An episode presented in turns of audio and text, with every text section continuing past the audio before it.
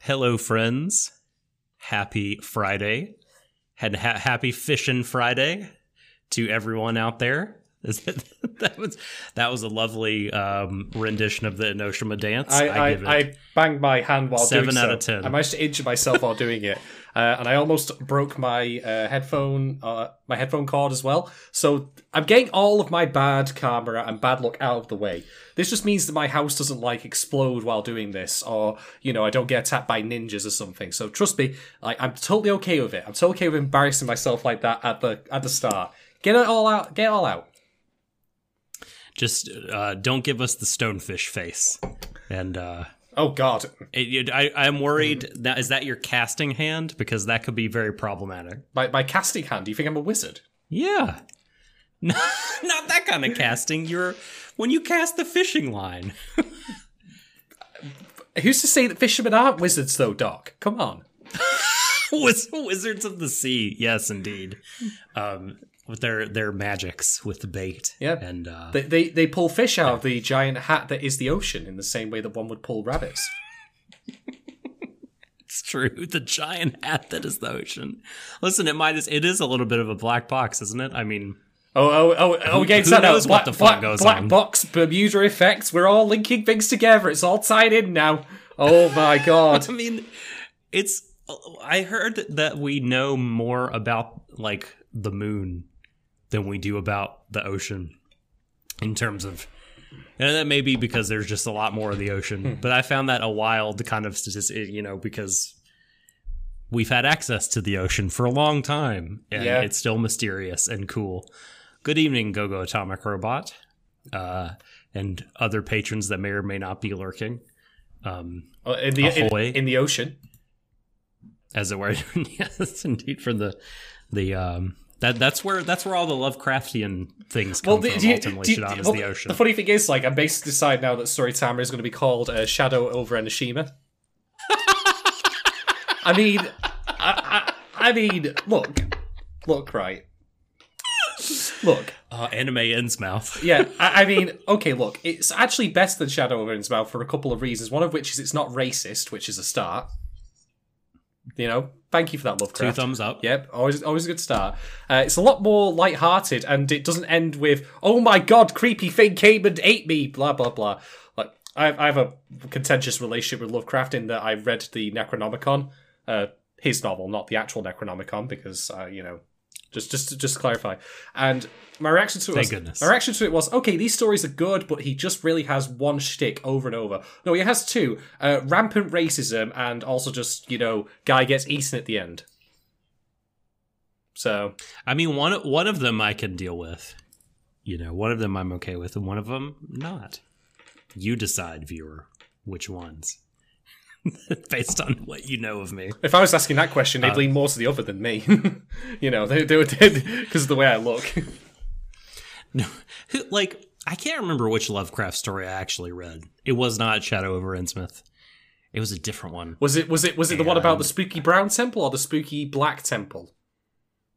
I don't think I don't know if there was a temple. I mean, there was a seaside town with weird fish people in it, and Oh, so it's uh, Lovecraft Tsuritama. So- exactly. I, I was- mean, it's seaside town, very- spooky, scary fish people. it was spooky fish people, like weird, invisible, Anx- eldritch monsters, Anxieties and anxieties and fears. Yeah, the, those uh, may or may not have have. I mean, on I was afraid. It was a spooky story. Pos- I enjoyed it a lot. Possessed cult like possessed cult like sailors who appear on Mhm, shore mhm. one day inexplicably doing a strange dance. Weird It- choreographed it's, it's, movements. It's so strange how if you just literally took Tsuritama as a show and just t- shifted the tone ever so slightly, you would literally be looking into you know the the Moor of R'lyeh, or however you pronounce it. You know the, the sunken Mm. city where he with the thousand faces sleeps. exactly. Yes, it's like the world is really just a dewdrop on the flower that is the actual world, and one day that dewdrop is going to slide and fall and burst Yep. on the surface of the actual world. It's just some ri- ridiculous. I I actually really enjoy that sort of shit. I mean, I realize that the author problematic, right? I mean, but I think we all kind of can at this point many many people have like accepted that and still look to those works for different kinds of inspiration mm-hmm. and you know, we can we can have relationships with troubled works and troubled authors. It is possible. Yeah. Nothing troubled about Tsuritama though. It's all good. For now. Dun-dun-dun. Oh, don't, We'll don't, see. don't, no, no. Not if Ducku has anything to say about it. Ah, Uh, by the way, we haven't actually done formal introductions. We this might be the longest we've gone in a well, while. well, before you do, do when, you, when you say them. Do you mean the men in Quack? That joke was utterly foul. Sorry, I'll put it on. Utterly fa- foul. no, I'm, I'm not making any more jokes. Like they're all spinning in my head right now, and it's taking a lot of restraint. And I'm gonna hold it. I'm gonna hold back. So uh, let's crack on to introductions, as you say. Doc. Okay, let's let us let us crack on. Indeed, so, um, folks, this is Watery Desho, an anime podcast that is so bad, so so bad. It's as terrifying Uh, as we think- Lovecraft. Mm-hmm. Mm-hmm. Um, or worse. But we think that can be good, and we hope you do too. I am the subtle doctor, Mm-hmm. and along for the ride, as always, is uh, my, you know, if I am captaining the boat this week, this is my loyal first mate, uh, the guiltiest gear, the man with the chromius dome, Shadon. Good evening, everyone. I hope you're all doing well. I have finished work for a week. I have escaped spreadsheet hell. Take that. Just to beat the final boss. I'm going to spend most of this coming week in a vegetative state known as sleep. It's going to be great. That is excellent. I was gonna try to make like a Hades kind of joke where you this you finally did the run where you cleared, you beat the final spreadsheet. Yeah, I I, fi- I finally requested paid time off. the, fin- Yeah, the the- final boss requesting paid time off. what bill do you have to have to successfully request PTO? You have you have to have not spent all your time off, paid time off. for this thus Yes, you have to resource effective resource management. Yeah. Right. Don't don't use those NP restorative potions until you need them. Mm-hmm. Too, mm. too right. But we're here today to cover the Noitamina beloved classic Tsuritama. We are talking specifically about episodes 5 through 8. This is the second of a three part discussion series that is our second stream pod for patrons only, a timed exclusive uh, to use video game parlance. And uh, we are going to start it off as we usually do with patron questions. Shadon, do we have patron que- We have patron questions, correct? We have one. okay. and it, Okay, it's well- it's a powerful one to start on because it's because there's a moment in this block of episodes where I was just like, you didn't fucking just do that. You did just fucking do that, but he, Mm. he did do that. And I will not dance around this issue anymore, or Enoshima dance around this issue. The question comes from Mirror on the Wall and goes thusly Do you think Natsuki deserves to be slapped with a fish for slapping Sakura? Oofed. That fucking moment. that was a rough one, man. All right, look, let, let me. I think we need to provide a bit, little bit of background here, or at least just to give you an insight into my way of thinking on this. Um, spoiler alert: uh, I think he should have been pushed off the boat with a concrete shoe on him. But anyway, uh, so okay, Sakura is Natsuki's younger sister, and Sakura is one of those characters in these shows where she's so pure it almost hurts. You know, she just wants a happy family. She spends all her time like in the preparation for Natsuki's birthday, prepping like these individual like you know little wristbands like with the favorite colors of all the family members, uh, including their unfortunately deceased mum. Um, and Natsuki has um, Natsuki's got issues surrounding his family in that he has not yet progressed beyond the stage of grieving where he's come to accept that maybe his the rest of his family might have moved on a little bit, which is fine. You know, we'll discuss that later undoubtedly. Um, and so he ends up having a fight with his dad on the boat uh, when they go out for a fishing trip for his birthday. And Sakura pipes and says, "You're being a you're being a dickweed. Please stop this. No, that's not her words, of course. She's too nice to use that kind of language. Jerk And- is the the subs I got. Yeah, same here. Uh, and that results Onichan Nobaka. and that results in Natsuki slapping her uh, in a fit of rage, which I mean this would be god like Cuff him. yeah, Book him. fuck, lock away The station. lock lock away the key. Holy shit. I I mean if ever you like if you pressed me to think of what Nazi could have done that was worse in that situation, there are things I probably could have thought of, but there wouldn't be many. Pull- pulled out a automatic weapon. I mean, I don't fucking know, right? I mean, yeah. I'm surprised Akira Thrown didn't pull. Mari overboard. I'm surprised. There's oh one. Jesus! I'm surprised that Akira didn't pull a gun on him. Like Akira is confirmed to be packing. He had one. Yeah, Akira, Yes, packing. exactly. yeah, I mean, clearly this is like you know a cultural difference, uh, but it's not really one that I'm super happy with, honestly. Um, uh, you know, it, the fact that you know the his dad didn't sort of react and say like, "What the fuck, son." Uh, I'm surprised- Sit your ass down. He should have punched. I mean, if if I'd have been his dad's shoes, I'd have I'd have knocked him to the floor for that. Uh, it's it, phew, like so. Uh, you know, no shade on any parents who do things differently. no, no, me on parents who do anything differently. Mhm, exactly. No you on on parents. Stay off the parents. Um, but I I am like not a spanking person. We're not like a physical uh, corporal punishment. I believe is the the phrase. Um, just because like the reading that we've done on it says that the the negatives far outweigh the positives and the positives of other forms of discipline um actually are much greater and more like um humane not just humane but like affirming and helpful to like psychological growth and development. There's a really good book that we that we read called discipline without distress if there are any parents out there that want to um look into this approach. But so, so I mean, I, I wasn't even, although I very much understood this scene much more, I wasn't even a fan of when dad slapped all the boys when they found them I? and then hugged them all. But I mean, I get it. That one I actually kind of get, Can- right? I can- mean, I can I just lot say- more sympathy for that. I, I actually Yeah. Mm-hmm. laughed at that moment because I'm an awful person. And do you know why I laughed? I initially thought he did it in one continuous motion. Yeah. Where it just went boom like that. Yeah.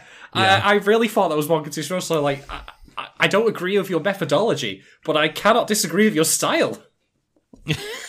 exact stylish dad. White bait slaps. Um, but like but yeah i mean at that moment it's like it's funny because during episode six i wrote down like natsuki becoming bland. Because like for two episodes he was just nice right? He was just like i will affirm everything about yuki and i will be smiling all the time Teach and ski. Right, right. But like, which is like nice, you know, and comforting. But he kind of had a, a little bit of a story. He had some. He was a troubled kid, and we weren't really getting into that. And then it all came back tenfold in the last two episodes of this set. But yeah, I mean, I really hated it. Um, you know, Sakura did not deserve that. That's not behavior that I condone, like to kids or grown people or whatever. I mean, dude shouldn't be slapping ladies in the face. Like, Mhm. I don't know, man. I, it was, um, it sucked. It sucked real bad. And, uh, Natsuki needs to, uh, fucking, Hands and knees. He's it- hands on his knees like this, and he needs to basically. It needs to be like the apology that Tonegawa gives in Kaiji, where he's on that like you know burning like plate, the the burning Yeah. place of penance or whatever it's called. yes. Uh huh. Uh huh. Like it, it's kind of the moment that you, not the not the slapping of the little sister, but when when Sakura lays into him. It's it's kind of what I wanted a character to say to um Shinako in yesterday. Like, but but you know, it's di- a little bit different with her because she's a single person. But like, you know, Natsuki, like, fucking, it's it's been years. Like, you're sad, you're grieving. Like, I get it. Mm-hmm. There's a lot of emotion and hormones going on. But you need to fucking like stop being an asshole. Yeah. Okay, you need to like take steps to move on because everyone else is moving on, and yeah. you're like being a huge piece of shit to everyone. Mm-hmm. and just fucking try. I'm not saying your feelings aren't valid or you can't like or, or, or you don't need help or that it's not complicated and difficult, but like you need to fucking try. Yeah. Okay. I, I You need to mean, try. I mean, the thing is as well, like that comparison with Shinako, like in in her case, what was what the uh, result of her inability to move on was it was depressing her life. Mm-hmm. It was holding her back. But what's happening with Natsuki here is that it's not so much really holding him back as it's holding everyone else back. He's constantly Yep. being the elephant in the room, so to speak. I mean, how many times uh, I've got to ask you this question, like because I think there's a very deliberate portrayal of um, what was her name again? Tamari of Mari's uh, of of Mari in this show. 1st of Mhm. which is she's not really in it a lot, but Mhm. I think that's by design because we never, for example, see her in the family home or anything. Uh, not to my memory. But when we do see her, Yeah. she's she's nothing but nice and pleasant. Like if I didn't know, for example, that um, Natsuki, uh, like the Natsuki's mum had died, I or indeed I didn't know who Natsuki's mum was. Period. I would have actually assumed that Mari was the mum of the family because that's the role that Mhm. she fulfills. And indeed, you see her run up to Sakura when they find her again after she runs away, and it is beat for beat exactly how I'd expect a mother to act. Yeah. Uh, it's, it's it slots in perfectly. So uh, it's interesting how the show doesn't show her that much, but what little we do get of her is completely contrary, of course, to how Natsuki feels about her, which is there's a very deliberate thing where he says like, you know, it won't just be my family at my birthday, and then the shot immediately cuts. To Mari joining Sakura, and the implication is clear that he does not view her as family as a result of that joining together. It's the good old Kuleshov effect. Good old Russian Yeah. filmmaking. Love it. And there's like the the part when they finally find her and Natsuki is with with her and it's like hugging her and then Mari and dad comes up and he leaves Mhm. to let them have their moment and like man that's oh, it's gonna be some awkward Thanksgivings Yeah. some awkward holiday times in the future can you imagine like a like Mari and Natsuki like bonding trip trip one making them i don't know go to the store together to get groceries or i don't even know like Natsuki, Oh, God, Natsuki, that's I, tough. I, I I know you're a legitimately great fish, fisherman, so why do you keep hitting me with the line every time that you throw out the rod like that? Uh, no, it's just complete accident. It's a complete accident. I assure you. I'm not. I, I don't mean. I don't mean it. Um, but I'll be getting more into Natsuki's situation later because I've one of the great things about Tsuritama is how it links and binds together all the characters' stories with each other. So Natsuki's uh, arc here is not solely just for his benefit. It also ties in particularly to what happens with Yuki as well, uh, which I found really interesting. It gives a reflection that I think is a very honest answer that the show says, like, okay, look, what happens with Sakura? What happens with Natsuki? What happens with his father? What happens with Mari? It's horrible. It's horrible to watch. Mhm. But it is the inevitable price that you pay sometimes for all the good that comes from having a family. are you saying love is pain Well, Oh, oh, always right, right here, right here. Or maybe that's because I've not had my heart medicine. But anyway, maybe that's a different thing. Um, but no, I think I think that that's what Yuki says though. Like he says that, hey, I don't have a mum and a dad, um, and so he has in some way been spared all that grief, if you want to call it that. You know, like the times he would have otherwise rowed with his parents as they inevitably happen. Because you know that's happened. I've rowed with my parents a lot when I was a kid, and no doubt you have too. I've no, Mhm. I've no doubt. As much as I hate saying this is not a reflection on your character or as a father, or anything, that you'll end up having rows with your kids, and that's because that's just that's because that's the inevitability of being a family. But that's part of the package, so to speak, and there's so much good that comes from it as well. Um, And that's why Yuki ultimately laments the fact that he doesn't have what Natsuki has, even though he's just been through watching firsthand the incredibly awkward and horrible experience of a family imploding in on itself on one of their birthdays. I'm jealous of your dysfunction. Yeah, ma- Right. but I think if I think inherently most families are to some extent a little dysfunctional. I, Hmm. But like I say, Mm-hmm. there's perks to it. You know, there's a lot of good perks to it. Are you saying the human condition is an either or? Like either you are destined to hurt each other when you try to get close to the ones you love, or be crushingly lonely. I, I think you're right. I, I do have an alternative way of putting it though, which is that basically families are one of two moves. It's either fuck yeah or fuck you. yeah, I mean, uh, it, it's that. I think that's right. I mean, whether your family is like found or uh, or birth, you know. I mean, and it's we see Yuki. You know, he's kind of found his his place in the world finally. Um, so so happy for this kid. I'm so happy he got a couple of episodes to really just be affirmed as a person, and and he's you know he's found it. But like you said, you know, even in a group like that, because you're close, um, and you are a human who lives on Earth, you know, shit's gonna happen, and your bonds will be tested, and you'll fight, and it there will be pain involved, uh, and that's just the sad reality of human existence, right? Mhm. It, it sucks, but I- I wouldn't- know, I wouldn't call like it you said, it's part of the package. Yeah, I wouldn't call it sad. I'd call it imperfects. I think that's the word I would personally use for it, because I think it's ultimately a net good. I mean, I'll be frank. Like uh, for people who have listened to the podcast Yeah, for a while, I mean, good things probably come come out of it for sure. I mean, It's like a healthy thing about communicating, like Yeah. fighting.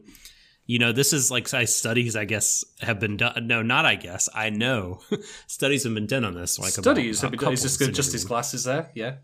Mhm, well, S- s- Um, studies have been done. Yeah. it's true that like fighting is like this good thing. It means conflict is happening, which means a lot of the time, you know, you're kind of resolving conflict. Like if there's if you're not fighting, more than likely shit's just festering, right? And you're not like resolving issues that you have uh, and coming to like a new a new good place from which you can stand together to move forward. hmm Yeah, I 100% agree. I mean, just speaking personally from my own experience here, I, for people who, again, who might not have watched the podcast before checking out these particular episodes, because um, it's Tsuritama and people are quite fond of it, and maybe that could be very well an appeal for like listening to this first time. If you don't know my personal history, without getting too much detail, my family is, hmm, how do I put this politely? Uh, uh, it's a mess. Hmm. Uh, I don't have any contact, for example, with my mother anymore. I haven't had for a couple of years. Uh, and resultantly, it's because of that, I don't have any contact with anyone on her side of the family either. Which basically leaves my regular side of my uh, my dad's side of my family, which is uh, me, my two sisters, my grandmother, uh, an uncle who I rarely see, uh, but that's fine. That's just how it is.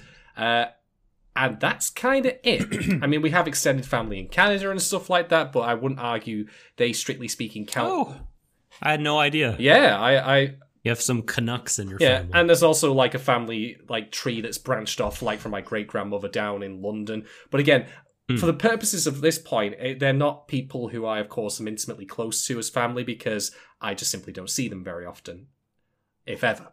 And that's just the nature of things. Um, and I, you know, for example, like over the past couple of Christmases, have, uh, with like the exception of the last one, uh, spent it like friends and such because my family uh, that I do still have, unfortunately, sometimes get into really nasty rows with each other. And Mhm. I, will say, like, you know, seeing Yuki saying that, even though I'm not, of course, in the exact position he's in, where he's like, hey, I'd like a, a family, even though it's like, you know, like if they could tone down the rowing and I could have a proper whole family, like where we all get together at Christmas and stuff and just do the usual Christmas shit, uh, I would really, really like that. Um, Mm, mhm. I can't, unfortunately, because that's the reality of things. Although that being said, I am spending uh, Christmas this year, COVID notwithstanding, uh, with my two sisters uh, and uh, one of them's husbands. It's really awkward saying that because one of them's married and one of them's not. So it just always I can never seem to string sense together now. But you get the point. Uh, so it's not the end of the world. But I would be lying if I said that in an ideal world I'd love to have a full blown like proper. Here's your, here's your mum, here's your dad, here's everyone's together and having a good time. And maybe there's a bit of awkwardness at Christmas. because That always happens. People always get stressed about cooking and shit like that. But if that's the worst it gets, so what?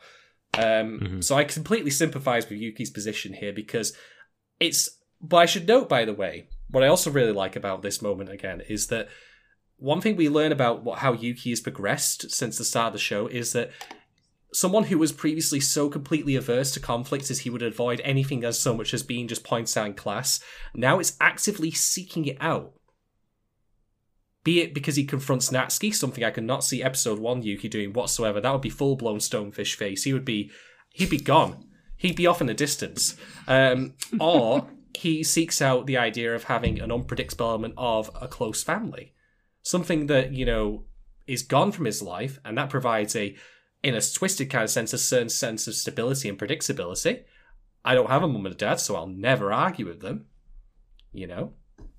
Um, but he now recognizes that he wants more unpredictability in his life because that's what gives him the good moments. hmm Yeah, yeah. I mean, he, he I, again, like I said, I'm so happy he's kind of found a place to belong. Right, like he's because you know, imagine if he had to leave Enoshima, like because clearly we get the the inference we can make from episode one is that he's he has moved around a lot. He's used to making goodbye and introductory speeches. Um, Oh, we've got, we've got a I call. can just I can know we can let this we can let this go. This is uh, something I'm very happy to wait to send a voicemail. Oh, good. I, But, I thought it um, was going to be a caller into our show. We were going to have to start answering questions. It's a live call, call, call number one. You're on the line. Beep.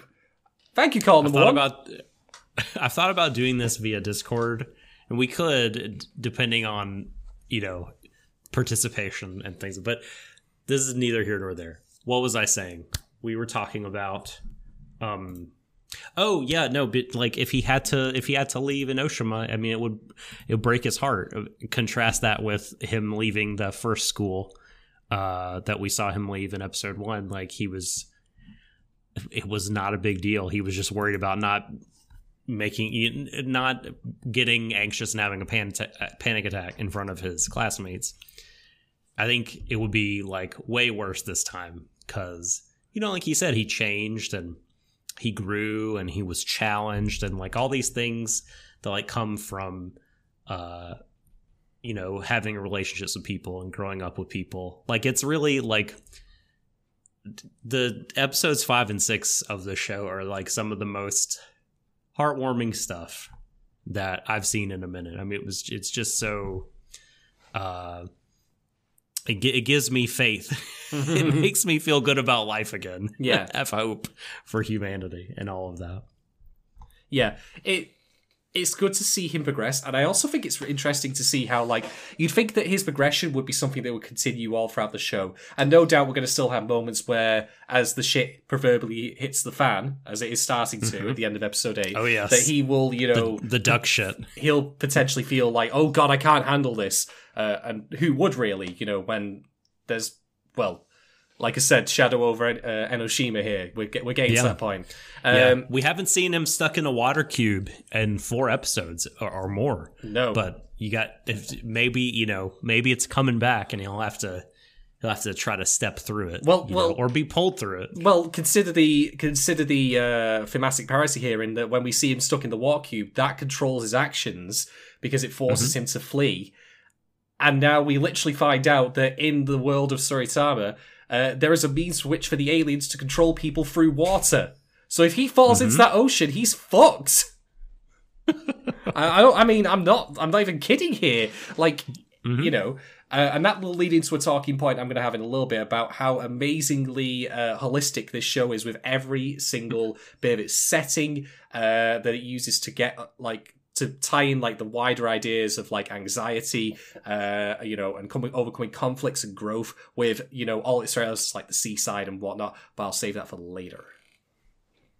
Very good. Well, who sent in the the patron question that we've been? That would be Meandering that would be mirror on the wall. Oh, that's right. You did mention that. Thank you very much, Mirror. Shouts to you. We appreciate that. Thank you. And if you if uh if you listening on the free side think to yourself, I'd like to ask these boyos a question about Tsuritama or other things, um, head on over to patreon.com slash W A R U I D E S H O U and subscribe there. We have three budget friendly tiers. This particular show, Tsuritama, we are covering for second stream, and you can subscribe to that to hear all the second stream uh, pods immediately when they're released. See the live streams, ask us questions about Tsuritama or you know Tsuritama related uh, business that we have to answer on the air live and give a substantive answer. If you want all that uh, and more, subscribe at the Kana Money three dollar tier, uh, or check out the others uh, and see which option works for you. So now we come to the talking points, Shadon. Oh man. Um, oh man. So I will lead off with the first one because it's. I don't know if I have like a lot of like really just like deep, deep shit. I mean, I'm looking forward to responding to what you said. Oh. I'm jealous. I'm jealous that you, you don't have a lot of deep, deep shit. Oh, There's are you not a lot of deep, are you deep afraid, shit. Are you afraid to personal things here, or are you talking just about notes? Go Uh, per- perhaps both. Is this is this a, is um, this a rap lyric? I don't I don't have deep deep shit, but by God, this song's gonna be a hit. Word. Oh, Doc's Doc's sliding out of frame. There is is the is the gravity tilted? Did the gravity tilt? It did. I, that someone rocked the boat. Uh, we were is, heading is it out that, to is it that person calling fish you for who, tuna. who, who rocks the boat? Um, I don't. It, it is. Uh, my my caller ID says it's some church. I have no idea what this is. It's, It's it's the Church of Dagon. They knew we were talking about. they knew we were talking about Shadow of Innsmouth and fucking Lovecraft. And I'm like, well, excuse me, sir. We'll have you know that you're you're not casting the Church of Dagon in the fairest light. You know, we offer salvation to. Hello. Please stop slandering the underwater fish people. um. Oh, I'm sorry. Um, I'm sorry, Kate. I don't know what's going. Like, I. Yeah. So Kate mentions uh in the chat that you can't see like the latest messages. And I don't really know what's up with that because I have tried to fiddle with it uh before. Like stretching it just moves the font. Um and it's not to do with me scrolling or anything like that. I'm not exactly sure. Like maybe it's something I need to tweak in the CSS for this, but that's not something unfortunately I can do while we're on stream, not because of any technical reason, but only because I'm really bad at multitasking. So, like, if I tried to do it, I would just Yeah. be like, Doc, it'd, be, it'd, Unresponsive. be, it'd be like Doc trying to drive a car, but he's also trying to tighten the bolts on the tire by leaning out the window like this. yeah, Uh, yeah, there aren't that many messages in there anyway, so anything important will, of course, uh, recite so people know what's we will. Yeah, no, I, I see, I see the messages. Um, I've got them open. If you want them for posterity, I know. Well, it's the, it's, it's only on GoGo. It's only when we do, we've been doing the YouTube only streams because I've been using a different integration than Restream since we're not piping the streams that you guys get, the patrons, through Restream anymore because of various technical issues that I've found it difficult to overcome. Um, now I'm using a different integration for this. Um, you know, like I said, I can I'll fiddle around with the CSS on it and see if I can get it to to work. Hit it with a wrench. Um, that works in my experience.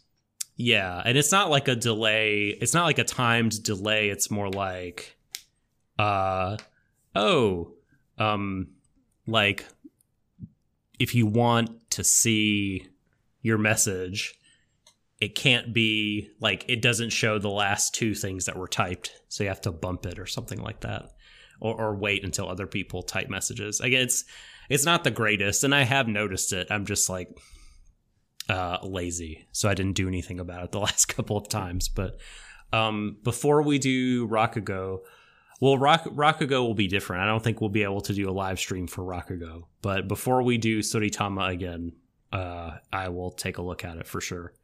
Um, that's right. That's right. Uh, if you, if you, uh, the more you type, uh, the more it will move it up. Moving Uh, on up. Catherine. Okay. So for everyone else, maybe who's just listening by audio, that was a very, you know, that was a, a boring couple of minutes where I talked about YouTube technical bullshit and uh, chat widgets and all this I mean, other gobbledygook. at So, least at least very entertaining. at least YouTube did decide, you know, to put adverts on place on the you know channels which aren't partnered, so that way they don't see a shred of money, but adverts still. Pl- oh right, they did that, didn't they? Oh bastards! And and they're Catherine and Gogo Atomic Robot are now bumping, uh, and bumping and bumping.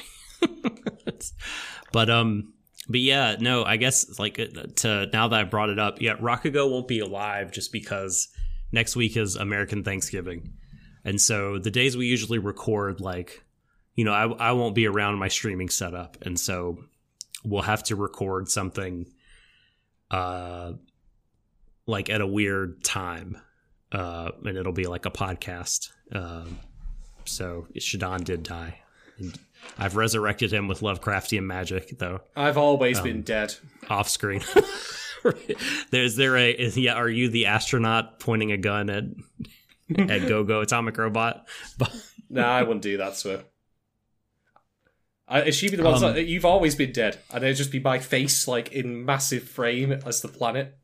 Um, uh, but anyway, anyway, Okay, here's my here's the first thing I wanted to say before we got off on a trail. Uh, is that Ayumi is my fucking man. That dude is the shit. The greatest character, the best supporting character ever. In fact, you can't really see it really well because the light in this office is so oppressive. But this is supposed to be like kind of pink. This is like a pale pink. It looks very washed out and white.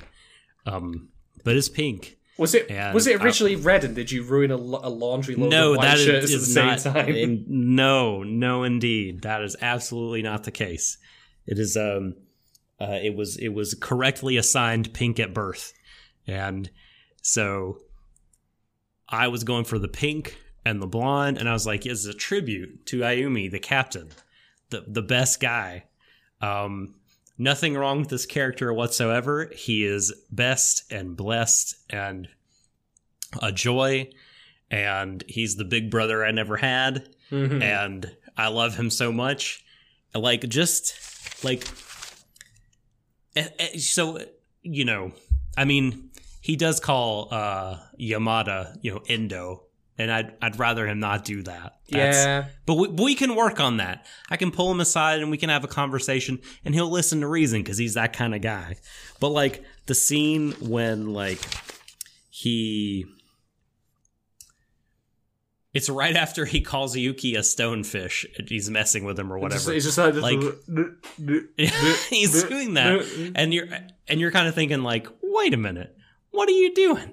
Um, but like he's so great because like he diffuses this situation that could have gone really sour with uh, when Yuki broke the net trying to help a customer get his fish out of the water, and the guy's like. Kid, you you little bastard! You know you. What are you doing? You, Yeah. you fucked it all up. And then the captain Ayumi jumps down and says like, you know, so sorry. This is my fault. Um, don't worry, we'll get him next time. You got this, buddy. You're you're a loyal customer. I know you. And he's just like, ah, yeah, you're right. Uh, do better next time, Nichan.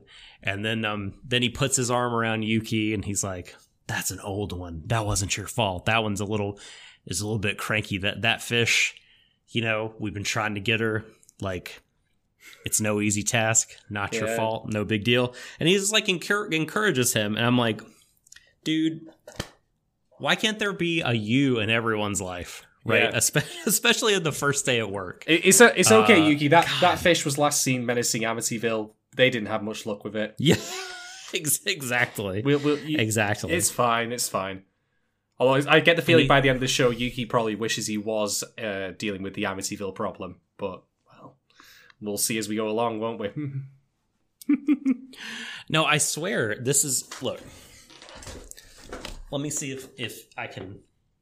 No, you can't really It's, tell. it's it's the color of cotton candy. it's the lighting in this room. It's so it's just really harsh fluorescence. But uh I promise it's a pink shirt. I can tell Mm-hmm. You're in my reality. you're not you're not going through the Homer Simpson situation where you you you get singled out. He's wearing a pink shirt, Smithers. Who is that man? uh, anyway, anyway. But yeah, Uh, Ayumi rules, and he- I will he- hear nothing of the, the to the contrary. he he is he is great.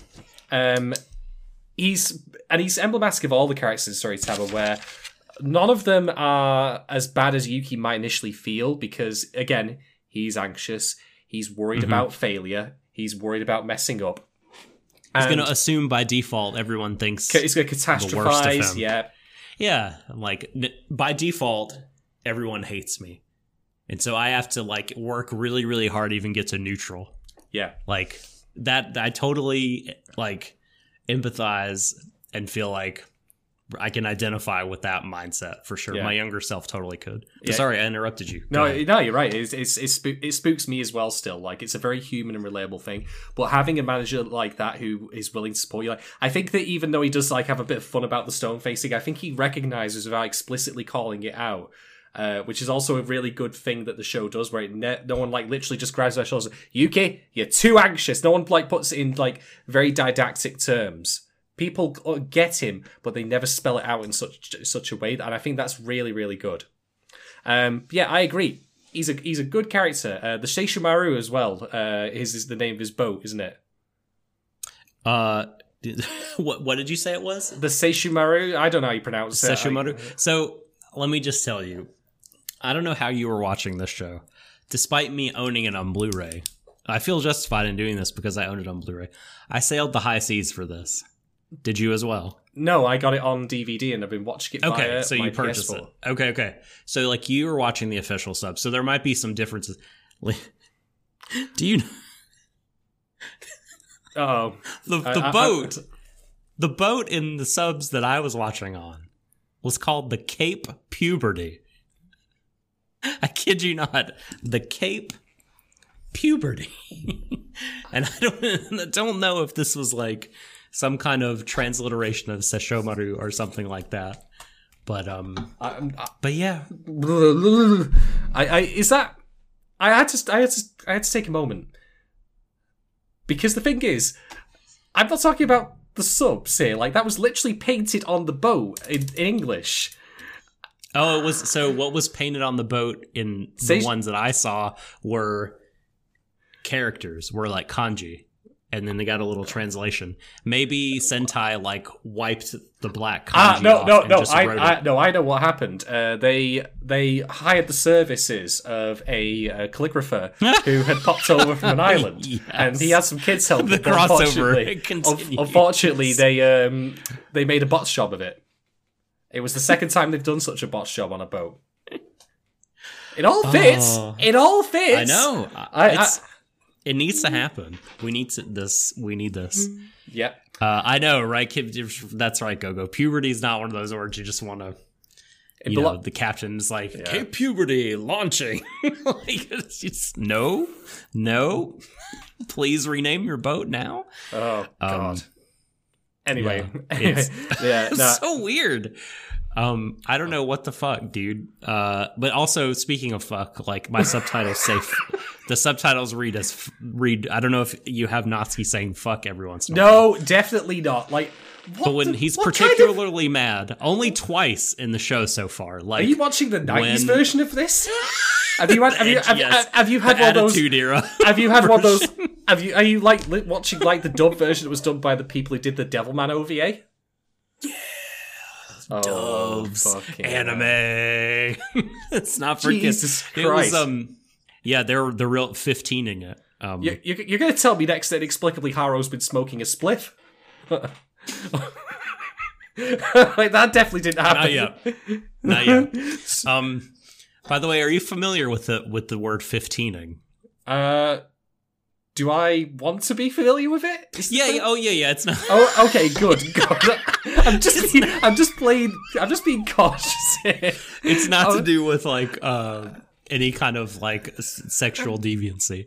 Um, it was the phenomenon uh, of so this happened with a lot of anime dubs, uh, especially when like so you know anime of course uh, when it was being brought over here in the 90s acquires this reputation of like this is not kid stuff this is for like cool 18 to 34 year olds because it's violent and sexy and all this stuff it's not like kiddie animation and bullshit um because if a cartoon you know if a piece of animation uh wasn't uh Urotsukidoji, then it was Looney Tunes. Well, can I, can I ask, Um, was was your was your dub or sub of Tsuritama done by the US Manga Corps then? Yeah, exactly. You're right. The, the Central. Park Media. Um, no, it's so fi- the, this thing they did called 15ing was they added a lot of swearing to the subtitles so they could bump up the content rating because it, because otherwise a show might not be violent enough to warrant. You know, they would they would be like, oh man, if this anime has like rated seven and up on it, people are gonna think it's kiddie shit. We need to like. We need to We're, we're, we're gonna, this up. we're gonna deliberately narrow the potential audience that we can sell this to. Quantitatively, we're gonna narrow it because there's no way that could possibly go wrong. no, Jesus I know. Christ. Um, I can't. I can't wait. so- I can't wait for Kiki's delivery service as written by someone who's had too long in the gig economy. Surely they wouldn't do that to Ghibli's. But Oh, don't, don't, no. Let's not. this is largely abandoned practice since anime has become like a lot more marketable to different audiences, different demographics. But like um but anyway, the the the fuck in subtitle like it's again Natsuki has been the only one to use it. He's only used it like twice when it was really like like when Yuki tried to make him apologize to Sakura, he was like, "What the fuck do you know? Get out of my way." So it was very impactful, and I thought smartly done. Um, and this is when this was subtitled. Of course, uh, this is well past the age of you know 15ing being a real thing. But um, anyway, so yes, we had different subtitles. That- That's a fun revelation. I definitely don't recall the Kate puberty thing, and you know what? I'm very glad. I need to go home and watch my Blu-ray and see if it matches up uh, with with yours. I'm sure it does. I, I'm legit. Well, didn't you say you were getting on the high seas though? Like, but yeah, it's the high seas one that's got the Kate puberty. I'm sure that won't appear Mm-hmm. yeah. in the Blu-ray. Um, right. Okay. So my my my my first talking. I'll take a just- picture of it and and send it to the Discord later. Please, please do. So my first talking point is I want to know you talk about different subs. Let's talk about different dubs here because I actually, uh, for the first time, um, because my my copy of Tsuritama, which I actually have here, uh, comes on two discs. So I, of course, watching six episodes one disc, six episodes another. Uh, I got to the end of the first two episodes, was watching this block, swapped over, and it got playing, and I had forgotten to change over like the audio to Japanese and all that stuff. So I was like, oh, okay, I'll, I'll sit with this. I'll I'll watch it with a dub and see how it is because normally I don't watch dubs because I'm a, you know a picky bastard. And here's the It's thing. pretty good, right? It's a very, it's a very, okay. it's a very good dub. I want to give a shout out to one of our patrons, Rexton, for pointing out how there is actually the most noticeable difference in the dub. Well, the second most, but I'm going to get to that in a moment. Uh, is Haru uh, because Haru is uh, is no longer like quite as hyperactive. Like it's been Hmm. dialed down just a touch in terms of the uh, the camp tone like that's going on there. And I actually do think that it works better for Haru in that case. I do 100% agree. But no, the, the, the broadly speaking, the dub is pretty on point. Uh, but I did mention there was one that was more shocking than that, and I can't believe I'm saying this because it almost feels like a joke. Uh, they redubbed Tapioca. Tapioca sounds different in the Japanese dub versus the English Okay. one because there are new duck noises for Tapioca. Uh, no, Tapioca does not start talking in the in the dub that I watched. So- Yo, is it? D- does it sound like a human doing a duck noise, or does it sound like an actual duck? It sounds like an actual duck. Hmm.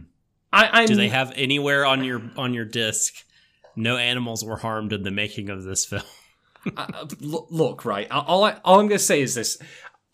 I first off, I'm not hallucinating, not this time. Uh, but secondly, um, I want to believe that when they were doing the um, the English dub, that they had the option of just keeping in the original sounds that Tapioca made, but then the dub, the person in charge of dubs was just like, "Look, right, I have a crazy funny idea. Why don't we just put a duck in a recording booth and just redo it for shits and giggles? The funniest thing anyone in this uh, in this recording company will have seen. You know, I'm just gonna wander through the office with a duck in hand, and I'm just gonna get to record some lines. I want to believe that's true. I absolutely want to believe that they did it just for the fun of it because there's no like the, a duck's a like a duck noise is a duck noise, whether it's nice Japanese duck or like you know English duck. Let's be honest. so I'm not really all that fussed about it. They don't, But I ju- I our ducks will have the wrong accent. You just can't do it. It's a Yeah. no go. Well, I mean, it could have been worse. Like, you know, uh, Akira could have said something like, "It looks like Haru the alien is getting away," and then Tapioca just goes, "Crikey!" Okay, uh, a regular Yangus from Dragon Quest Eight, huh? Just just start speaking like a ye olde gentleman. Quite right, Skipper. just so I just went. Oh, blimey! Cool, blimey. Yeah. Have at him. Bang him out. No, that's that's that's not that's not Eoldi. That's uh, that's scum. um, but anyway, no, I, I just wanted to bring that up because I found it very funny when I watched the uh, the one with the dub. But the dub generally is very high quality, uh, so that's a, definitely a point in the show's favor. But that's just Yeah. I mean, I might have mentioned this before, but Rexon is the one who like sort of uh, Tsuritama was a show I had seen and really liked, but he like with his sort of praise of the dub and you know, I mean, I'd and I'd already known him and we'd had conversations. It's like this is smart. It's a smart kid, this Rexton. I I uh you know, I appreciate his opinions and I take them seriously. And so he was like, "Yo, the Tsuritama dub," because I guess I was talking about how much I dislike dubs or something. And he was like, "You really need to check it out." And it's like, okay, um, I'll just I'll buy it. I've been I love the show. I might as well own it. So like, if not for that conversation, I might not own the the disc, and uh, you know, I'd be sad because it's now out of print yeah. uh, because the we lived in a we live in a fallen world, an unjust society, Mhm. and uh, no one and I you can't purchase the Blu-ray for a reasonable price anymore. Nope. But I at least got this reasonably cheaply. Uh, ah, there we go. So uh, Mira, who's uh, joined us, has filled in. Uh, in the dub, Akira's voice actor also does the duck noises to Tapioca, which is the best fucking thing. That makes That's me good. so happy. I'm I'm so good. I'm so glad. That means that literally, whenever Tapioca and Akira are talking, like he is literally talking to himself, Talking which to is- himself. which is just Yes. great. I'm so glad. I'm so glad that there was actually some. I wanted it to be something something daft, but still fun, uh, and it was. So thank you for that, Mira. That's that's amazing. Uh, by the way, in case you're curious, like uh, Tapioca is of course featured on the cover of my copy, uh, right there. I don't know if you can see because of this reflection, Just because of the light. There you go. So they know. They know There they are. Tapioca's the true fifth character. So They do, they do. It's um, it's it's a five that can't be. You can't complete the group without Tapioca. Yeah. Well, uh, the question I want to ask is: in the does that mean Akira's voice actor used like a duck whistle, or did he just literally start with quack, quack, quack, quack, quack, quack? Probably, Whack. probably that you would think. I, I want to believe that it's the it's the latter because it's funnier. Yeah. I mean, well, yeah, it's. I think a duck whistle you you wouldn't be able to get like like everything would sound the same, right? Like if you used a duck call, everything would just be like, "Meow, meow." but you'd want to like play with it, right, and get mm. some different ranges or whatever. I I, I could in theory try to me. Oh, I, I could in theory try and investigate by watching noted uh, nature documentary Duck Dynasty, but I don't want to hate myself to do that. please don't do that. Um, this is reminding me of did did you ever see Jurassic Park three? Once, and it was bad. Do you? Oh, it's fucking terrible. Because I, I know exactly where you're going with this. We 3D printed, we 3D printed a Velociraptor whistle, and we could use that to tell them that we're not Velociraptors. And I'm just like, oh yeah, sure. no, no, you're telling them that you are because you like you say you 3D printed their vocal cords. Yeah, and you're like telling them like we're one of your family, we're not a threat. You're just like "Brr, brr," and like they're like no, no, do it a little softer. yeah. I, I mean, God, I can't believe they. I can't believe they do anything else that, like, you know, that would be laughed at or memed at in that franchise later. Oh, right, yeah, they did. I love those first two movies, but holy shit, that third movie was such a such a clusterfuck. Yeah. so terrible. I mean, you know, just because they could doesn't mean they should. You know, just because they should doesn't mean they had to. It's ama- It's amazing this how much that. from the movie. It's amazing Yeah. how much that entire dinner scene is just arguments against that entire franchise's existence. I know it's so good. Uh, like and uh, at the I was ready to walk out when like and and I I probably uh would take it a lot less seriously now cuz I enjoy I've since grown to enjoy really bad entertainment much more but like like the scene early on when when Al- Alan uh, Grant is having a dream on the plane and a raptor is talking to him in a British accent. Just like, what the fuck is happening here? I need to go Uh, watch that again because that shit's incredible. I'm, like, I'm, I'm, just, I'm just guessing in Alan, Jurassic Park. I'm just guessing in Jurassic Park 3 that Sam Neill was just like, oh, fuck, the old bank account's really a little dry. He does wine now, by the way. He, he just runs a vineyard and is retired, basically. Good for him. Good for him. okay, what's what's your talking point? Your first one. Uh, that was my first talking point about the, you know, the fact that Duck was, Oh. yeah, and I, I was I've got actual substantive talking points later, but I thought I'd lead in with that because it just blew my mind. Okay. Yeah, that is pretty mind blowing, honestly. Um, well, I mean, there's little comments I could make about, uh, you know, Natsuki. Uh, I feel like Natsuki captured the like Persona Five fashion during the set of episodes when he, Oh, especially man. when he was like got his little poker visor and shit. Like uh he definitely like if the persona characters if, if the Phantom Thieves went fishing, like they would, they would one of them would be dressed up like Natsuki for Well, sure. well, well, can I point out I've that you actually can go fishing in Persona 5 as the main character? There is a fishing side game. I never I never played it. Yeah. Is it do you get to dress up in like fish gear and shit? No, uh, but I think after his haircut, Natsuki looks a bit too close to the Persona 5 protagonist, actually. So, the, the especially he's wearing the white shirt, so it all fits. Mm-hmm. I'm, I'm glad. So, I'm glad like- it's like I've said before. I'm glad to see that character's design is still game work. Ex- exactly. Um, and that's not the only video game thing I thought of. So I thought of uh, have you ever played Xenogears? New. Okay, you should definitely. That that's a great video game, unequivocally. Um, don't listen to people that say bad things about it. You can't trust those cops. But like, there's a character who's the captain of a big, uh, giant ship. He's a walrus man, and he's always talking about being a true man of the sea. And yet another favorable, glorious trait of Ayumi because he wants to make Yuki a man of the sea, and it just made me anything that makes me think of Xenogears, I consider a net positive. Yeah. Um, and then a small other point for episode five was like, you know, they they they spend a lot of time in this show just kind of catching fish and talking about how to like uh reel them in and deceive them and like uh you know angler skills and everything. But like they took some time in episode 5 to talk about how beautiful they were which I love. I mean they commented on like how kind of awesome they were like just leaping through the air and like how there's beauty in that in nature and like at one Mhm. point um someone tells him Yuki to smile because the mahi mahi are smiling which I thought was a hilarious line Mm. and like just I love how like lines that are just so cheesily earnest or just straight face delivered and it like it just warms my heart it makes Yeah. me want to hug all these characters yeah. but but yeah i mean like they, i think they do a nice job like despite the water like not really looking anything like water um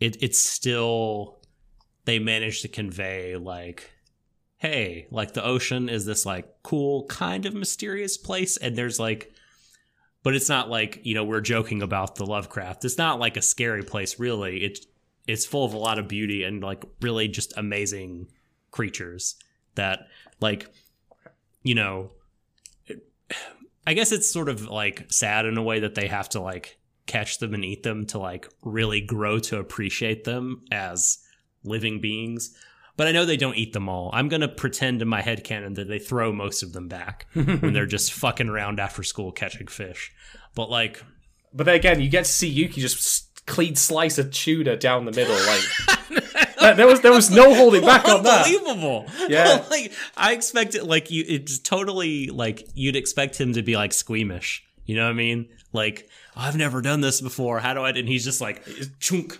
whoosh, He's- he's got- cut. He's got the taste of blood now. That's it. So, uh, oh, and him and Natsuki are like high fiving each other at the barbecue and shit. I'm like, man, you've come a long way. You really have. Like, Yeah. I'm, I'm proud of you, Yuki. I'm proud of you. Kate- Come here, Kate- son. Get over here.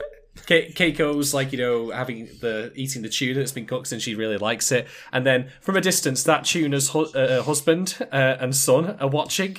And they're like, "What are they doing to mommy?" I'm like, "No, don't look, don't look, don't look." Right. Oh Yes. God. Uh, all right. Uh, I'll now do my next talking point, and I'll go into a big one here. Um, so I want to talk about how basically this show uses what I'm going to call the whole buffalo with its setting for marrying it to its themes and ideas. So I firstly want to talk about episode five um, with this, which is Yuki's progression that happens over the course of these episodes. Like he starts off in a classroom, and then eventually he's now working a full or a part-time job, uh, and he has hurdles he has to overcome even in that job, but he does. He gets there. But what I like about this is how there's a like unstated uh like extra caveats to these new scenarios that he's in. For one, every time that he like had these anxiety attacks in the class, he ran away. But to not put it too mildly, you're on a boat this time. There is no Yep. escape. So the challenge is increasing now for him. Plus also the added No pressure of being in a work in a workplace. So Mhm. again, they're making good use of the setting that they have here, where this is the situation he's in that makes perfect sense to being based on the story we're telling. Uh, but it's a natural extension and progression of his character and the challenges he faces in over well not overcoming, I suppose, but managing his anxiety.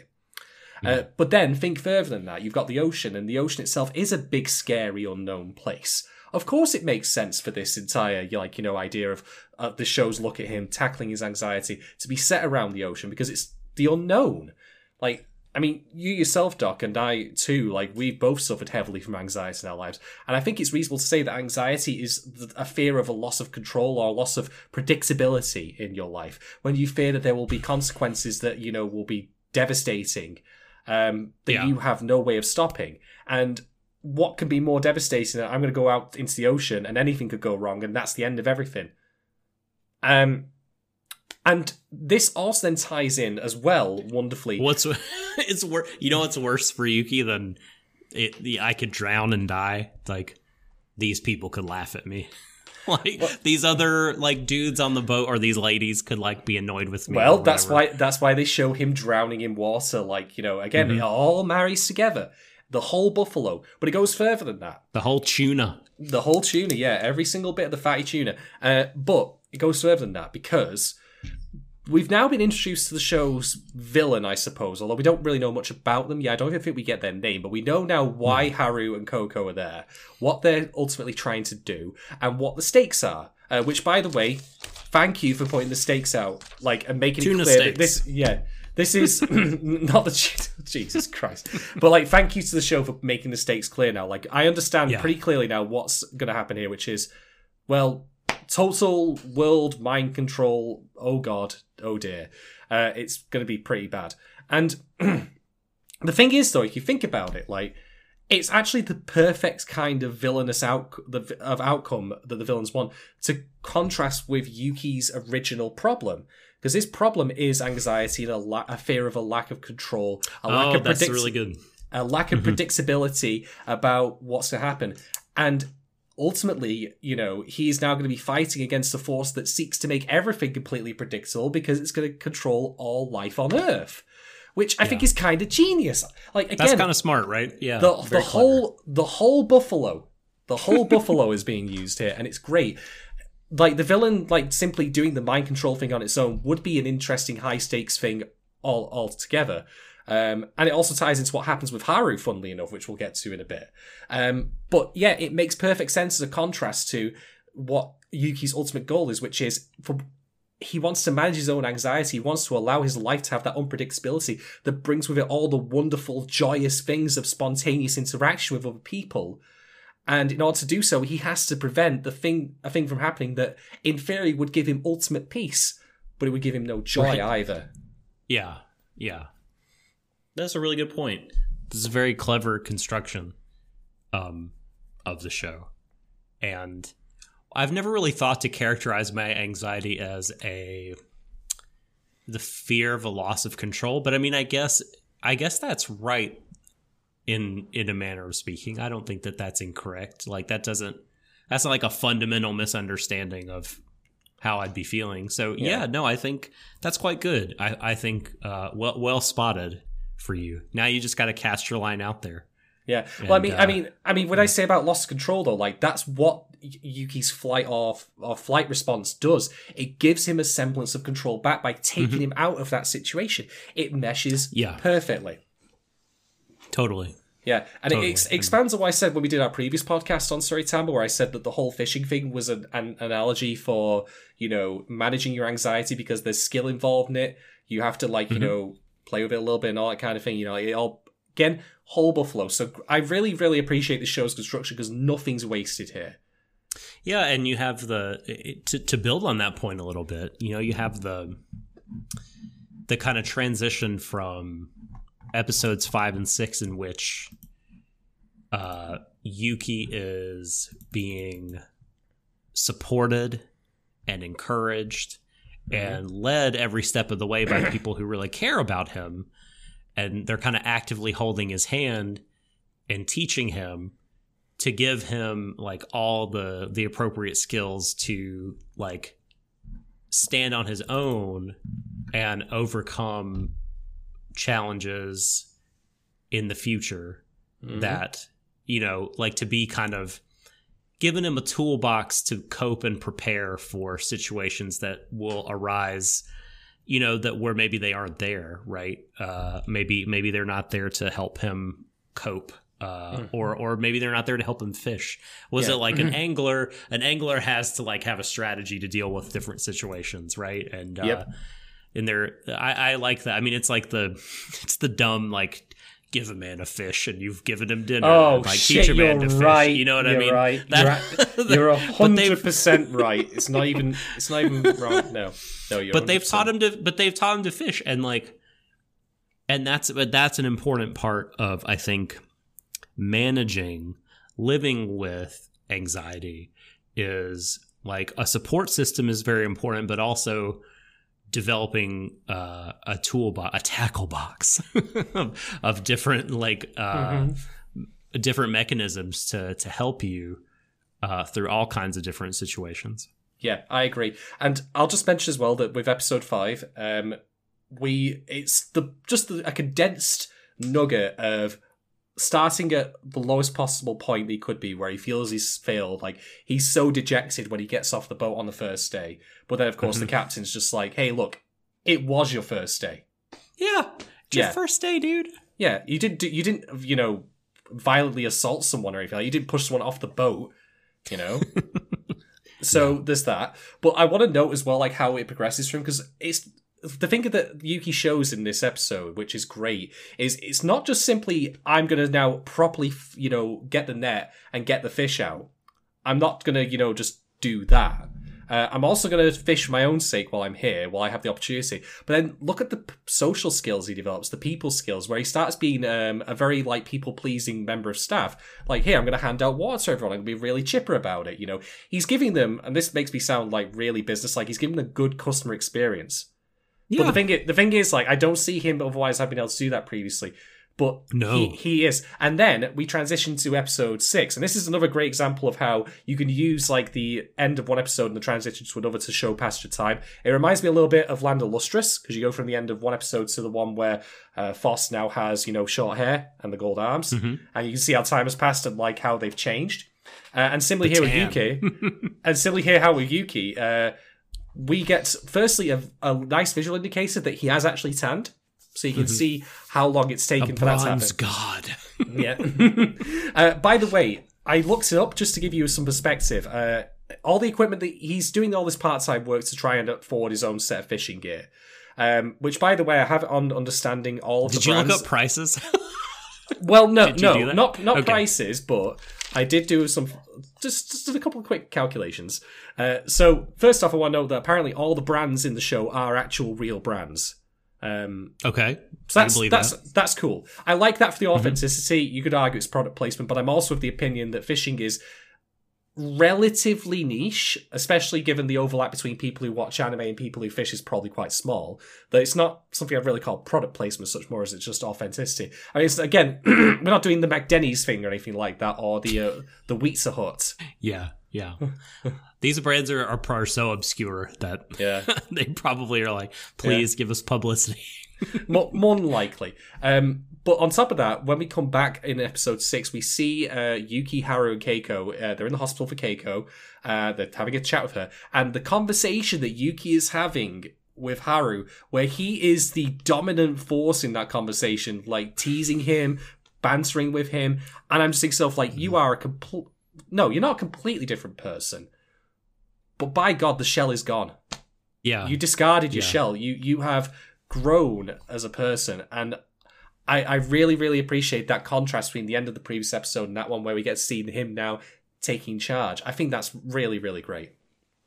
what a beautiful summer, right? And and like thinking back on my own experience, like and by that I guess I I don't mean my personal experience, but like I would my experience of other people at that age, like as teenagers, it would sometimes seem like we go away for the summer and come back and someone will have changed so much.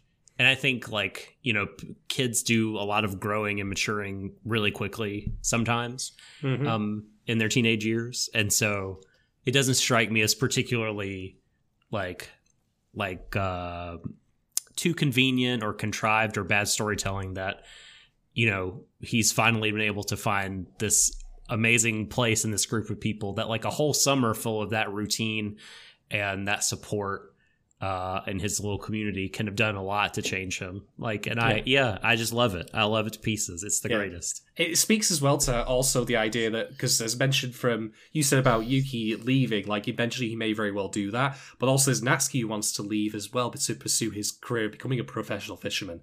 Um, I think that also which is like the- a new is a curveball. I didn't know he wanted to do that Hmm. uh, until you know he's been keeping that to himself definitely. until. But I think I think these episodes also speak to the the idea of you know, again we mentioned persona in some sense, which is the time you have is precious. Make the best use of it.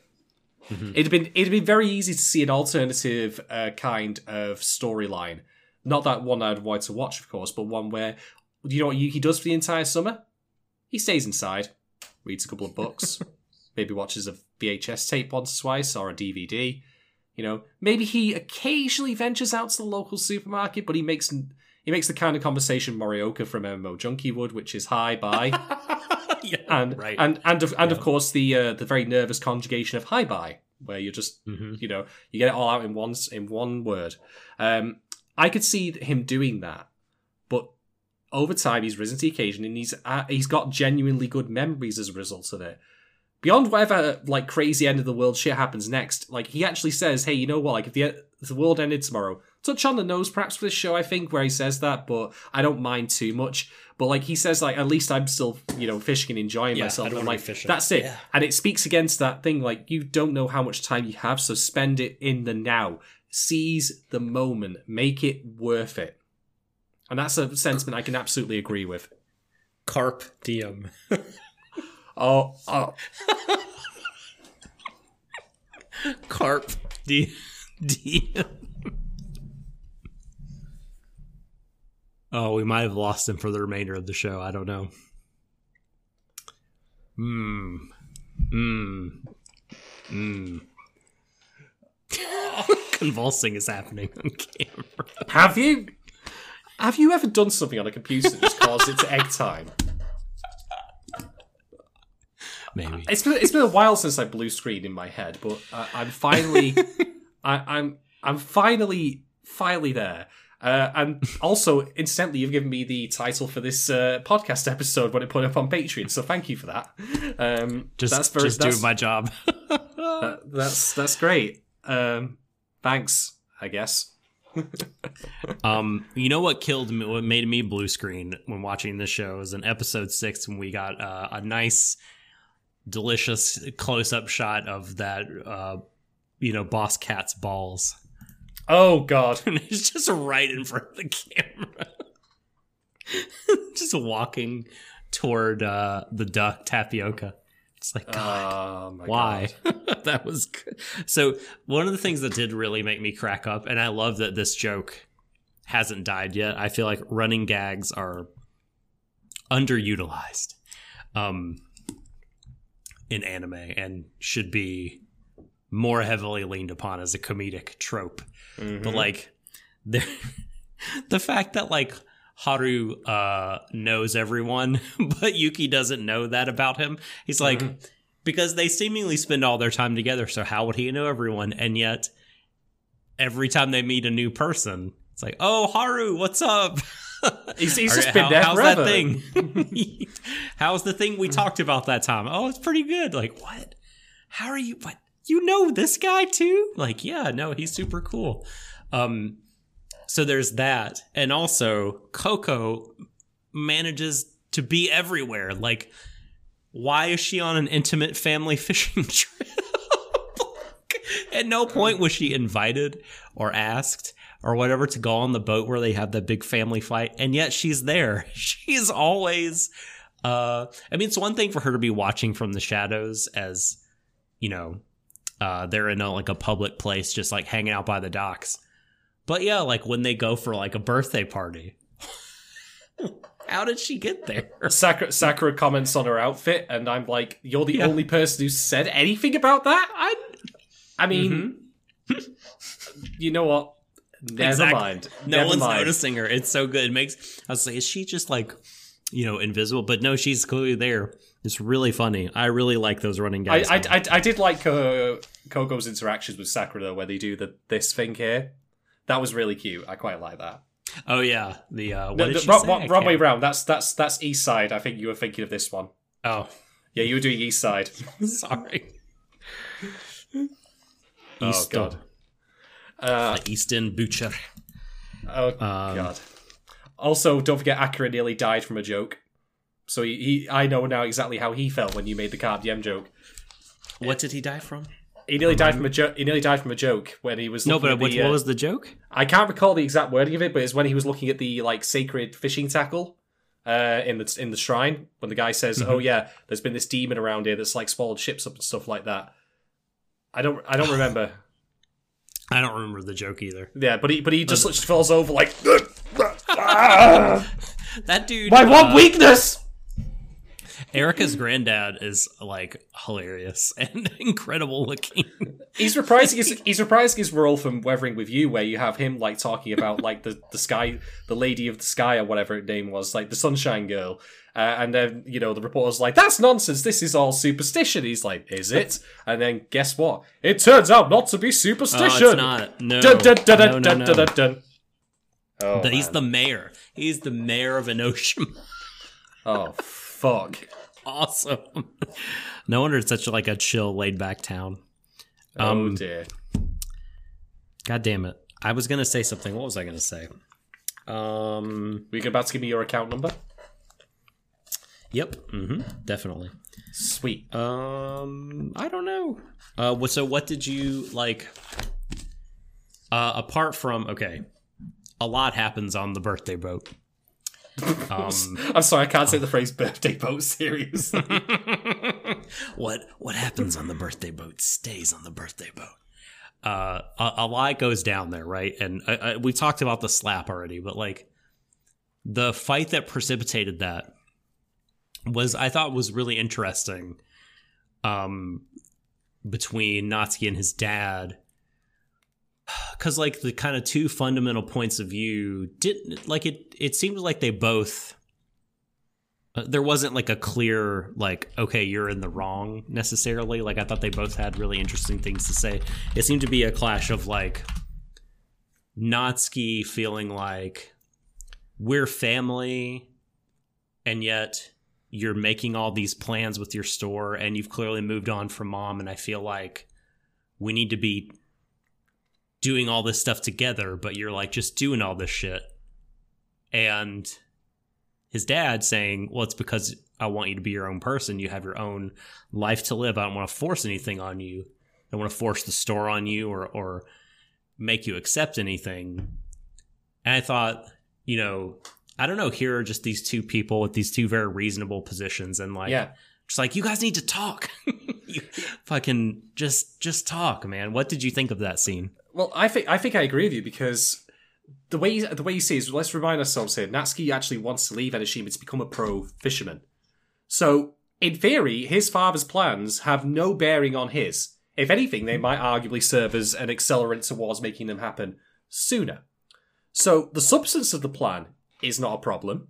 It's not, you know, this was my like mother's, you know, fishing shop and it was her was before it and by selling it you're cutting like it, it's not even framed in those terms it's just the basic issue here is not what's actually happening what the plans are just that he's not aware of it it feels like Mhm. basically he um exists in his own unit versus sakura mari and um and his dad whose name i forget um Yeah. dadsky we'll call him i don't know um but The key's the king. If uh if Natsuki is the the OG, the the fishing prince, and he's the fishing king, the fisher king. The fishing, yeah, absolutely. Um, but the the thing is, like, I think that the the way I see it is, Natsuki, he's presuming he feels like he's already gotten the answers about how you know how Yeah. things are. Like he thinks that his dad's like just has forgotten about his mother. Where, well, I'm sorry to say, but the stride is still there. You know that hasn't gone.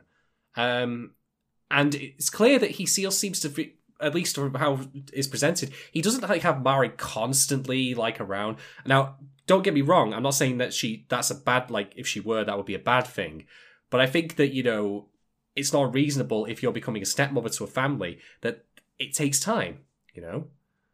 Um, and I should also stress it's perfectly within Natsuki's dad's rights to you know want to meet someone else. I, mean, Yeah, I'll speak again from my own experience here. My father, um, he obviously, you know, is now divorced, uh, and he has since, you know, met someone who he's now with. Um, and he has said, you know, like, look, you got your own lives now. You go and do what you want to do, and I'm going to do what I want to do. Um, and you know what? Fair enough. Granted, I'm substantially older than Natsuki is, but I think the point still stands that, you know, parents aren't solely devoted to their children. They have their own lives, their own wants, their own needs, and I don't think it's unreasonable for them to be able to, you know, it's, it's like, again, why not both? Why not make your kids happy? Why not make yourself happy? You can do that. It's possible, I would argue. I mean I'm not gonna just say it's back, easy. backfire on you too. Like if yeah, you know, it may it may you may be thinking, ah, well, I can never be too invested in my children. I can never be too wrapped up in their lives and like um, doing every single thing, every single moment for them and support it. But like, like your your kids can can resent that. You know, you could be too controlling. You could push them away. Uh, that that could be that that could end up backfiring on you, the parent, and and make your kid suffer as well. So, yeah, I, I agree with you that like, you know, I've always said like, I mean, even when it comes to like your partner and your children, like ultimately you are the source of your own happiness. Yeah. Um, and you have to be, I think, to be healthy, and that doesn't mean. You know that you're in like in this inherently selfish person, or that you don't love your partner or love your children or family very dearly. I mean, clearly I do. Clearly that's not what I'm advocating. But but yeah, there's still you don't you want to have a self apart from them, a life hmm uh, and goals and and fulfillment that is all your own. And I think that way you're actually better able to appreciate other people. yeah, Really, I agree. Um, Uh, I'm not gonna have that problem though because I ain't having children.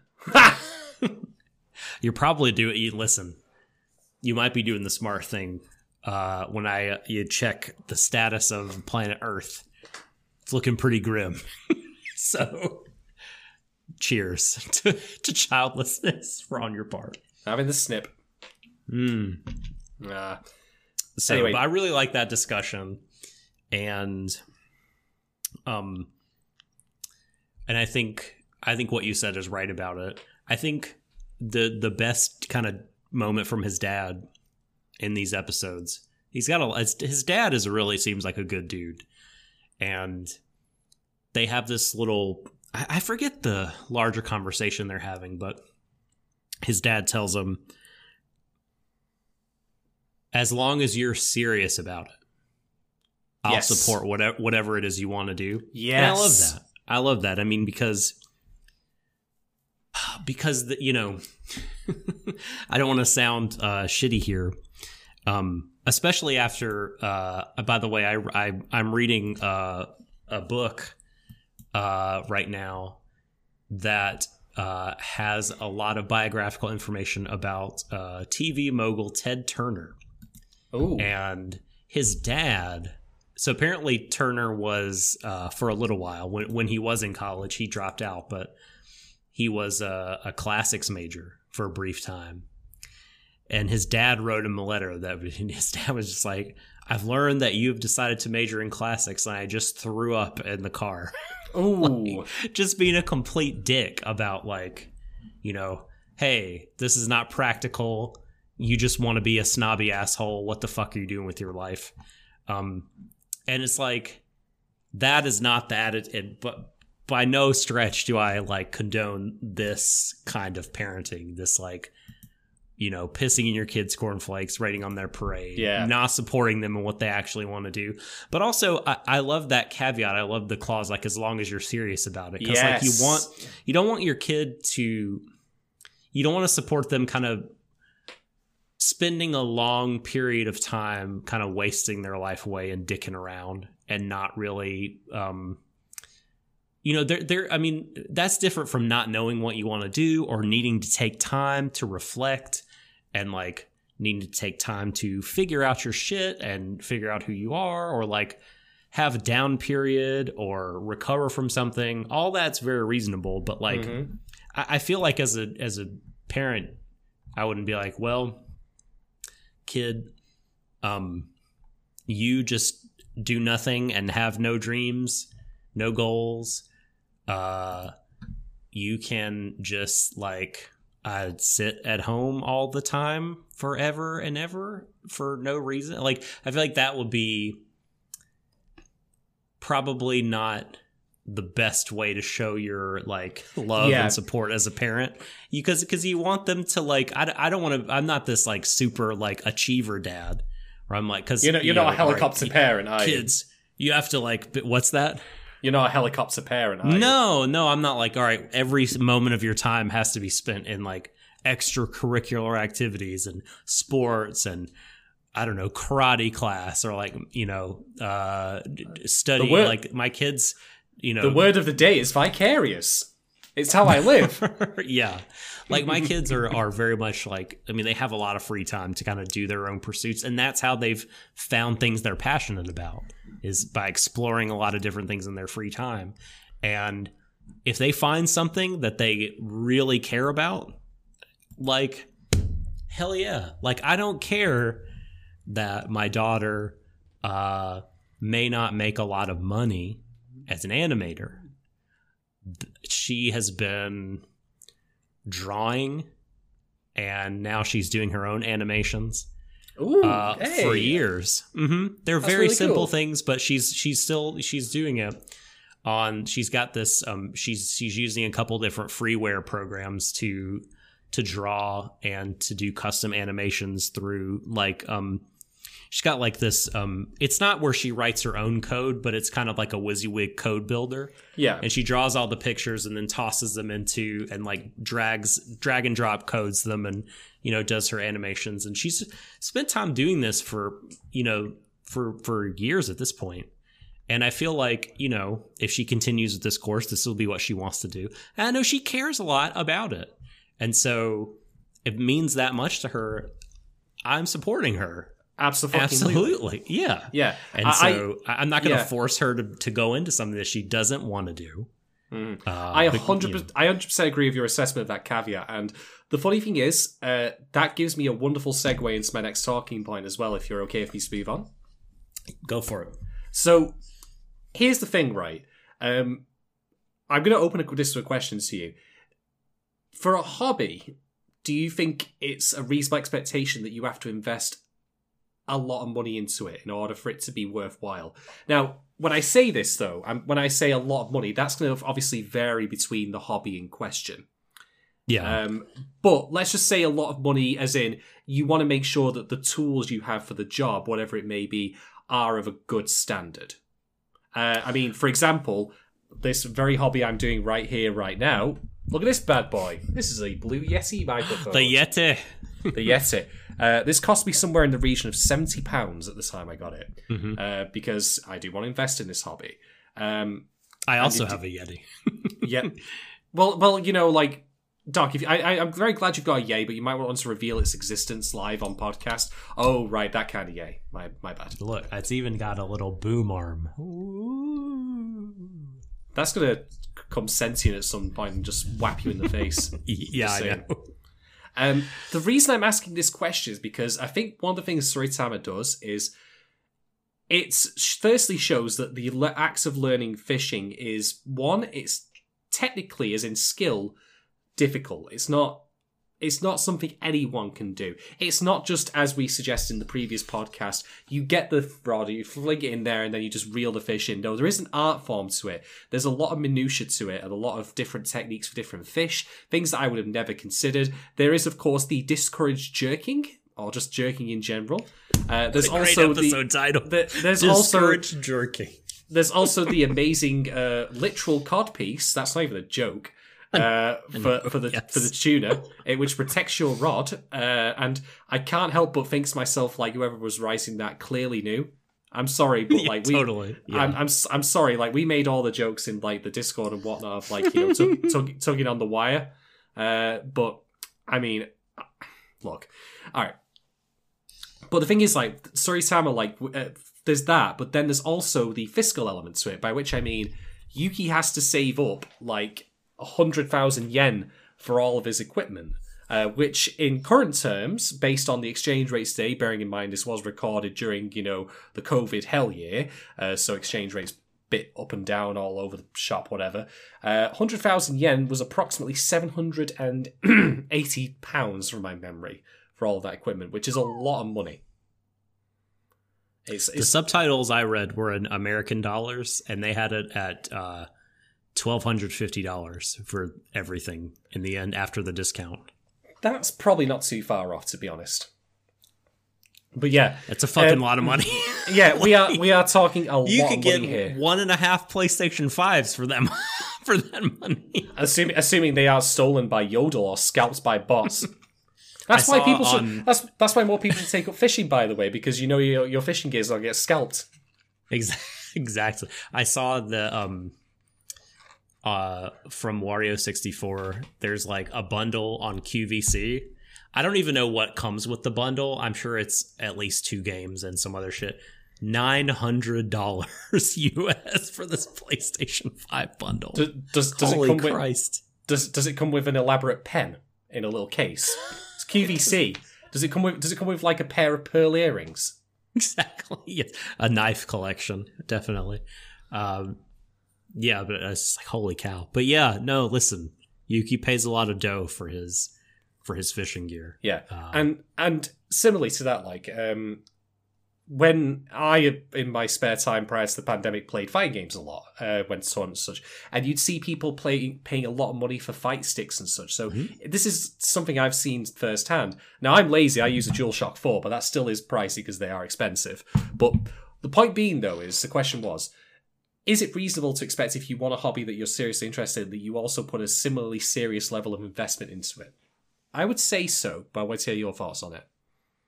Oh yeah, I mean I think it just depends on what your interest level is, right? I mean Mm-hmm. and how you know if you want to be competitive like there are certain hobbies that like are a little bit more gated off for like more affluent people um but you know most hobbies i think uh kind of the the more serious you become about them uh the more there's going to be some kind of expectation that uh, or, or need to spend more money.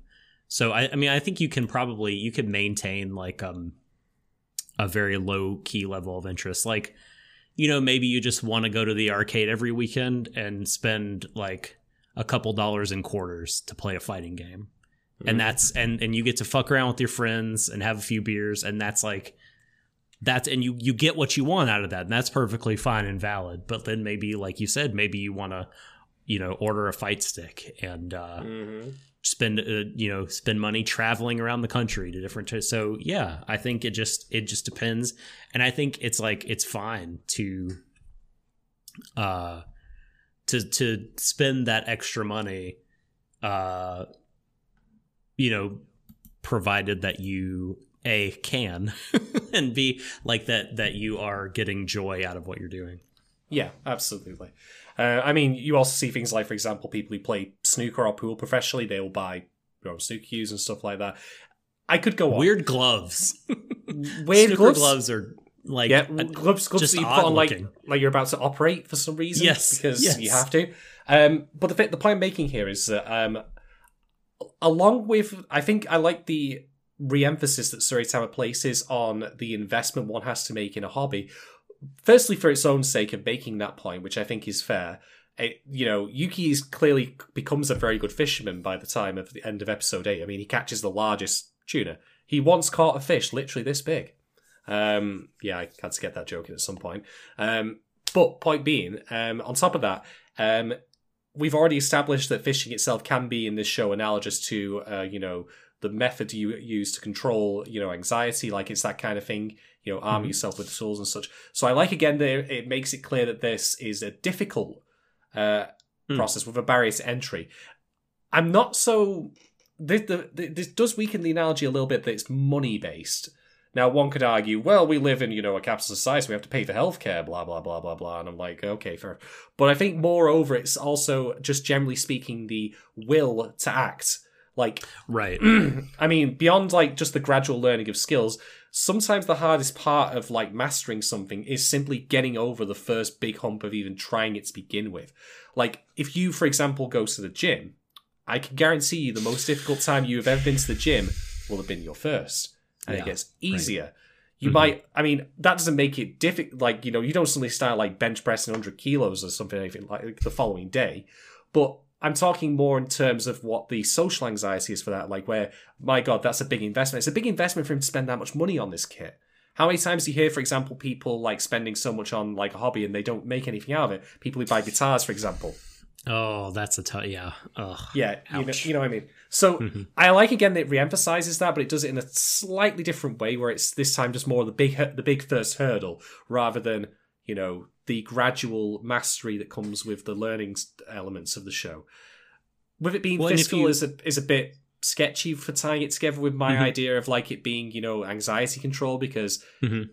arguably the best way to control anxiety is just uh, from you know mastering it through skills but i think also taking the first step seeking help is a big part of that and maybe that's what it's Mhm. trying to be analogous to but yeah i still like that Yeah. Well, I mean, if you think about it too, like he had taken a lot of steps before, like spending the the sum of money was a big step, but like you know, agreeing to get that job and work every day to Mm. save up his own money for it was like huge and not to sound like a uh, not to sound like a huge capitalist here but like um even i think even more than like the money like it was his effort that bought that you know because he had to really make uh but be willing to step out of his comfort zone to Mhm. work on this boat in front of these other people and Yeah. like he made a lot of sacrifices and he like i think was duly rewarded um and compensated for those uh and, and then able to like you know get what he ultimately wanted um so it was like it was a hurdle but like you know the the money thing i think again was just like a, a part of it. Like there was there was a lot that he did before that. And yeah. Mm-hmm. yeah i 100% agree. All right uh, that's the end of my next talking point. Have you got anything else to add doc? Um well firstly i just want to say that white bait ice cream sounds terrible. Yeah. Disgusting this- is that a forrest gump reference by any chance that sounds crazy but you've got the thing where um hmm I don't remember. I don't remember his friend's name. Uh, Bubba. There Oh, we go. Bubba, yeah. mhm. Yeah, it was just like shrimp cloud, shrimp soup, shrimp chowder, like you you know uh, where he's got listing Yeah. all the all the products, shrimp soup, like all that kind of thing. Is that meant to be a reference to that? I I somehow doubt it, but but I mean, you know, Yeah. Um let's see. I um I think that the punishment punishment for Oh. uh Natsuki instead of having his hair cut, I think they should have forced him to get rid of all his capri pants. ooh, like buy full pants. You asshole. Don't wear at least he's at least he's not wearing jorts. Okay, That's true. Um, I will. I don't know. I sort of. I will put jorts ahead of capris. Um, so, when it some comes people, to some people, some people I know will, some people I know will fight you over that. dude, Jort, I, jort, jorts are crime, honestly. I just don't think. I mean, granted, Natsuki can pull it off, so I think maybe it's not the worst thing. But there's like maybe one percent of dudes that could pull off capris. I just think it's a very difficult uh, look to pull off for dudes. That's Well- this is just my own personal opinion. And I'm just going to point out this will not become a Patreon reward. Like, you know, for if we beat a certain Shaden tries on a pair of capris. Fuck that. especially the capris and like the like low necklines suit his big puffy hair and i agree with mirror that like once he gets his hair cut short it just throws off the look becomes so imbalanced to me i thought the like the hair was some Well, sort every- the thing is, everyone has together. shaggy hair in this. Like that's that's also strange. Like everyone has long, floofy hair. Um, no one has short hair really in this. Off like maybe No. except for Keiko, but I don't know. Like no, I. And again, there's the caps as well. But like, no, the thing is, I agree. Like, his hair is neither too short nor too long for it to fit. It feels like it's in the in between phase where it looks really weird. Mhm. But then again, look at me. Who am I to comment? Moving on. Um, Um, so I really tender scene between Sakura and Natsuki once they've made up. You know, the Mhm. next day after she's uh, they found her, and she wakes up and uh, sees that Natsuki's been trying to remake the necklace they lost. And man, she's a pure character, but like this is uh, like I felt this is just a, such a mature kind of I don't know like discussion from her when she says, you know, Big Brother, I love Mari, and that's like the first point. Like, hey, guess what?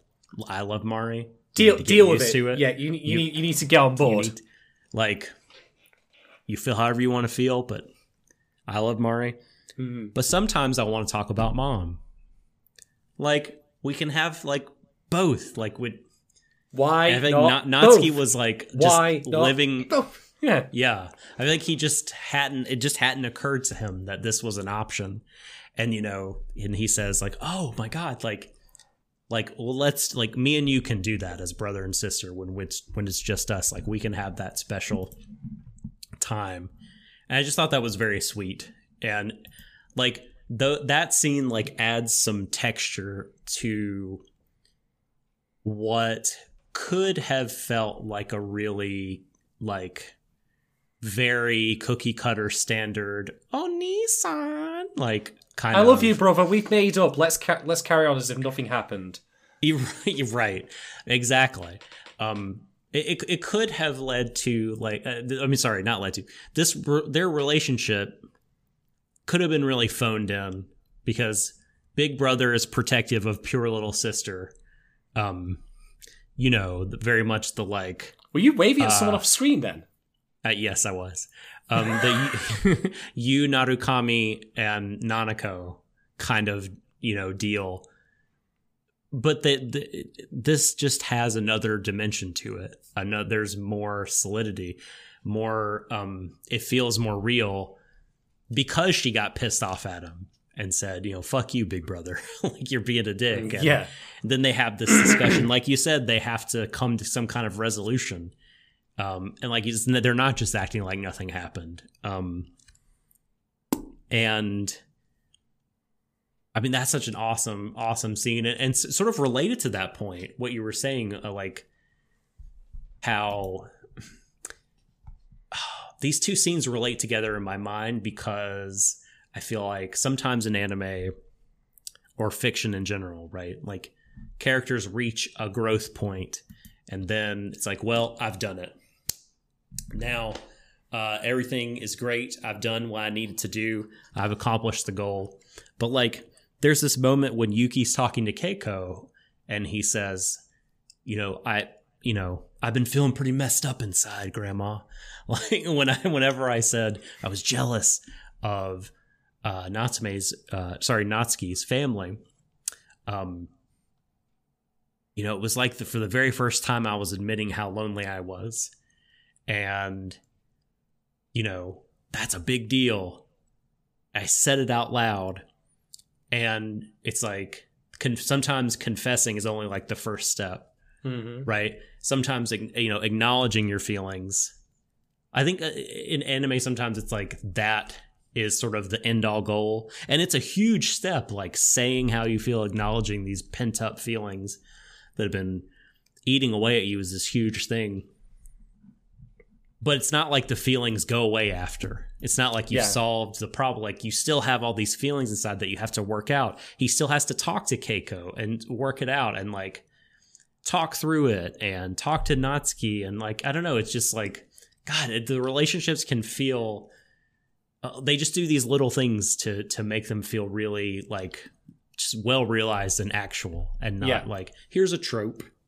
We we got to the end point and this thing is now done. No, that there is still discussions to be had after that.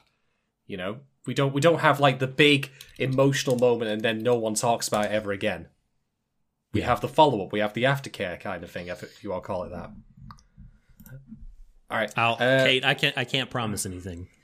I, might- I it, it might this, need this to is, come out again. This, this is a probably d- bad depending on the podcast. Kate. You know full well that it's going to come back. Yeah. Yeah, All right.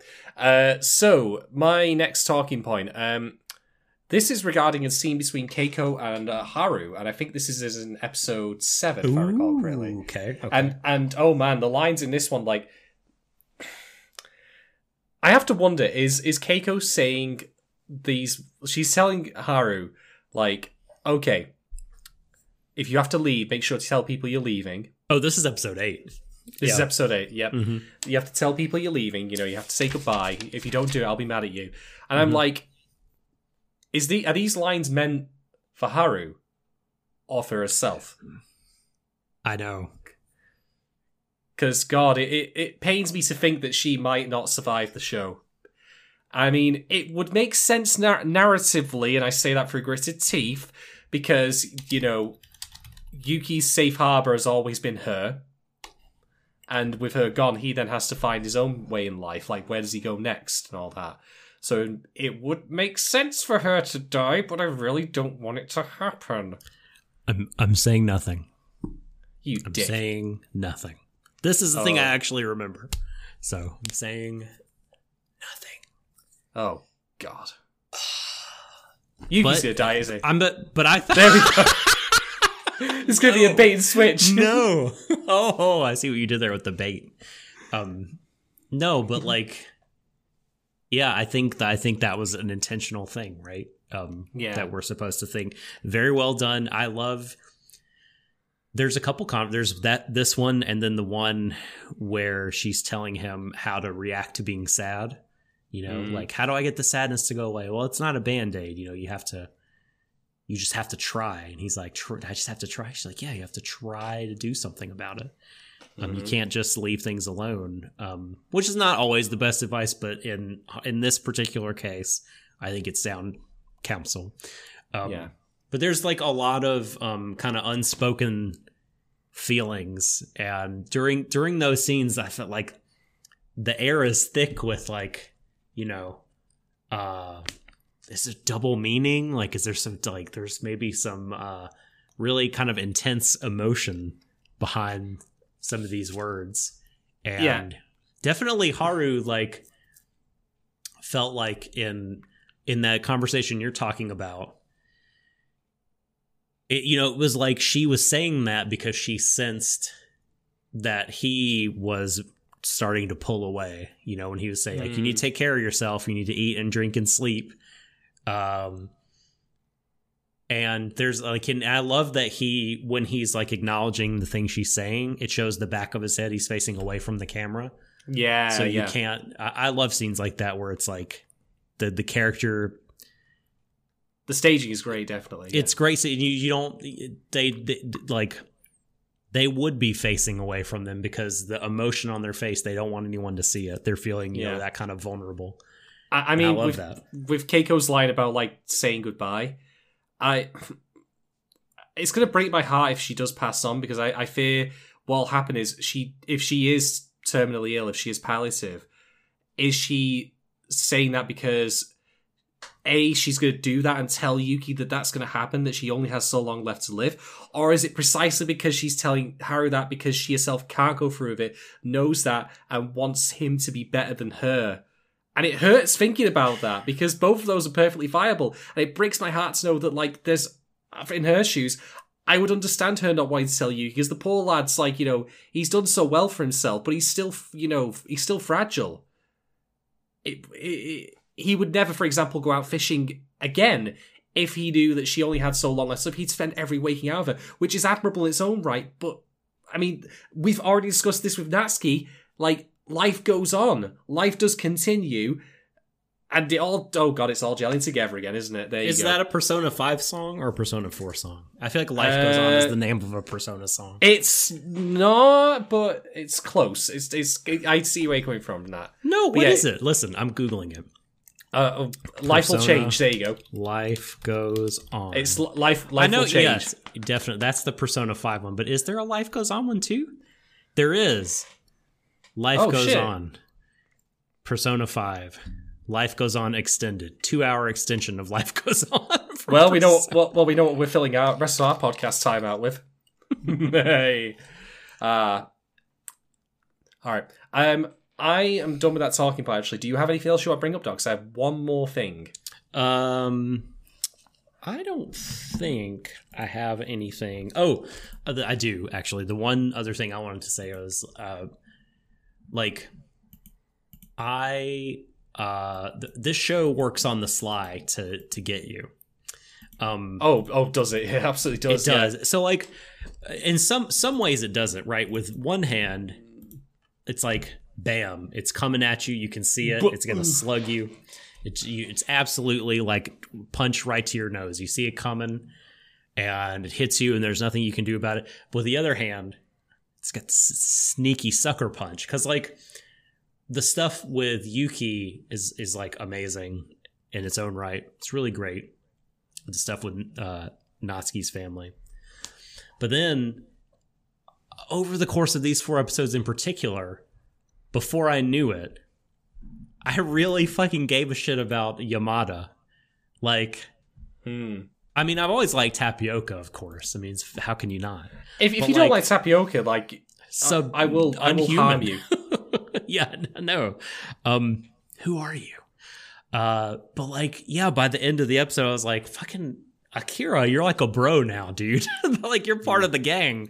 Yeah. Like you're you're in the crew, and uh, they have their fishing challenge. It's really great because he starts off the set of episodes being like, you know, no, you don't, Yuki, you cannot catch the tuna.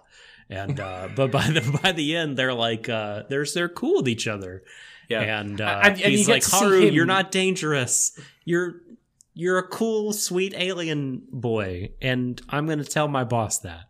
I'm like, Yeah. you're, you're I- I mean- awesome, dude. I mean, Yamada, like he um he has his moment. He has his moments where the real him breaks through from the you know super, super secret spy persona just Yeah. a little bit. I, the thing is, like, I still think he's kind of gotten the short shift a little bit because I want to see like what the background is to him, you know, becoming part of the Duck organization. And there's a phrase I thought to say. Um, Duck organization. but but I, he does have his moments like where he's like i'm not fishing i'm i'm i'm i'm here for business purposes i'm not doing it for pleasure you know you get to see little bits of him come through and so that's good. To, that's good to see. Um, all right. The final thing I will bring up then um, is this show is generally quite light-hearted, but there are moments where it manages to handle some real sense of menace. Uh, one of which is when Haru gets possessed by the villain of the show. I know. the un- I know. And he just starts jumping down like humans are so interesting, yay, yay, yay! I'm like Jesus Christ. If he was on like Akira Sorry, manages to take cover, and I- and this is of course the point when uh, Haru like whips out the Super Soaker, uh, and he's holding two of them, guns akimbo. No, of course he doesn't. but that would be that's that was like the next escalation. Daniel. Radcliffe is Haru. No. I'm not going to be able to that see that. he now. was the star of Guns Akimbo, right? Yeah, he was. Uh, I like if it goes that meme image though, where he's like this, eh, like he's just uh, in his dressing gown and so, shit. Uh, either that, we're gonna have like the John Woo fight where like Akira's like shooting at Haru with a real gun, but then Haru's just flying through the air like with a John Woo leap, and he's just firing off this little Super Soaker pistol. Uh, but no, in all seriousness, like that scene, like on a dime, you just go from oh god, we've had discontinuity. Even the time of day's changed, which is a nice visual cue that oh crap, what's gone on here? Um, and then Haru's just jumping up and down. He's like humans so interesting. He's, he's like trying to hit them with the water, but then also all those fucking boats turning up. Like you, you start with one. You have like one boat that misses that, like that's out at sea where they're dancing. One that then misses the birthday boat, and you have all of them turning up on the beach. And I'm like, that's that's messed up. That's actually legitimately creepy. Yeah, It- I know. Yeah, I know. And they're like huge fleet of them, like an inordinate number of of battleship pieces. The, the boats very much just look like the four piece battleship piece um, from overhead. But yeah, no, it's it was super uh, disquieting. I agree. yeah. It, so it handled that really well, in my opinion. Mm-hmm. Um, and again, we don't know much about the villain. I don't think we ever really will need to know much about the villain, to be quite honest. Hmm. But it being re- a more this is the thing I don't remember if if we get much on this or not. There's definitely some of like what I do remember. There there are some of my my favorite scenes still to come in terms of uh both emotional heft and uh, pure comic hilarity. Yeah, I I'm overall quite impressed with the show. Like again, it's it's going from strength to strength. We've also now hit the territory where my knowledge of it ends because this is the point where I stop Ooh. watching. So Oh. the so appropriately enough for the final four episodes, like this is a complete unknown for me now. I will go in with fresh eyes. Oh wow! So episode eight was the last one. It might have been seven actually, but it was either seven or eight. It was one. Okay. Okay. Well, congrats. Um, I'm I'm looking forward to to now seeing your raw reaction to how it ends. hmm So yeah, um, I don't have any more talking points to add. Uh, so shall we go on to racing the episode? Let us do that indeed. Um, I think that I would rate these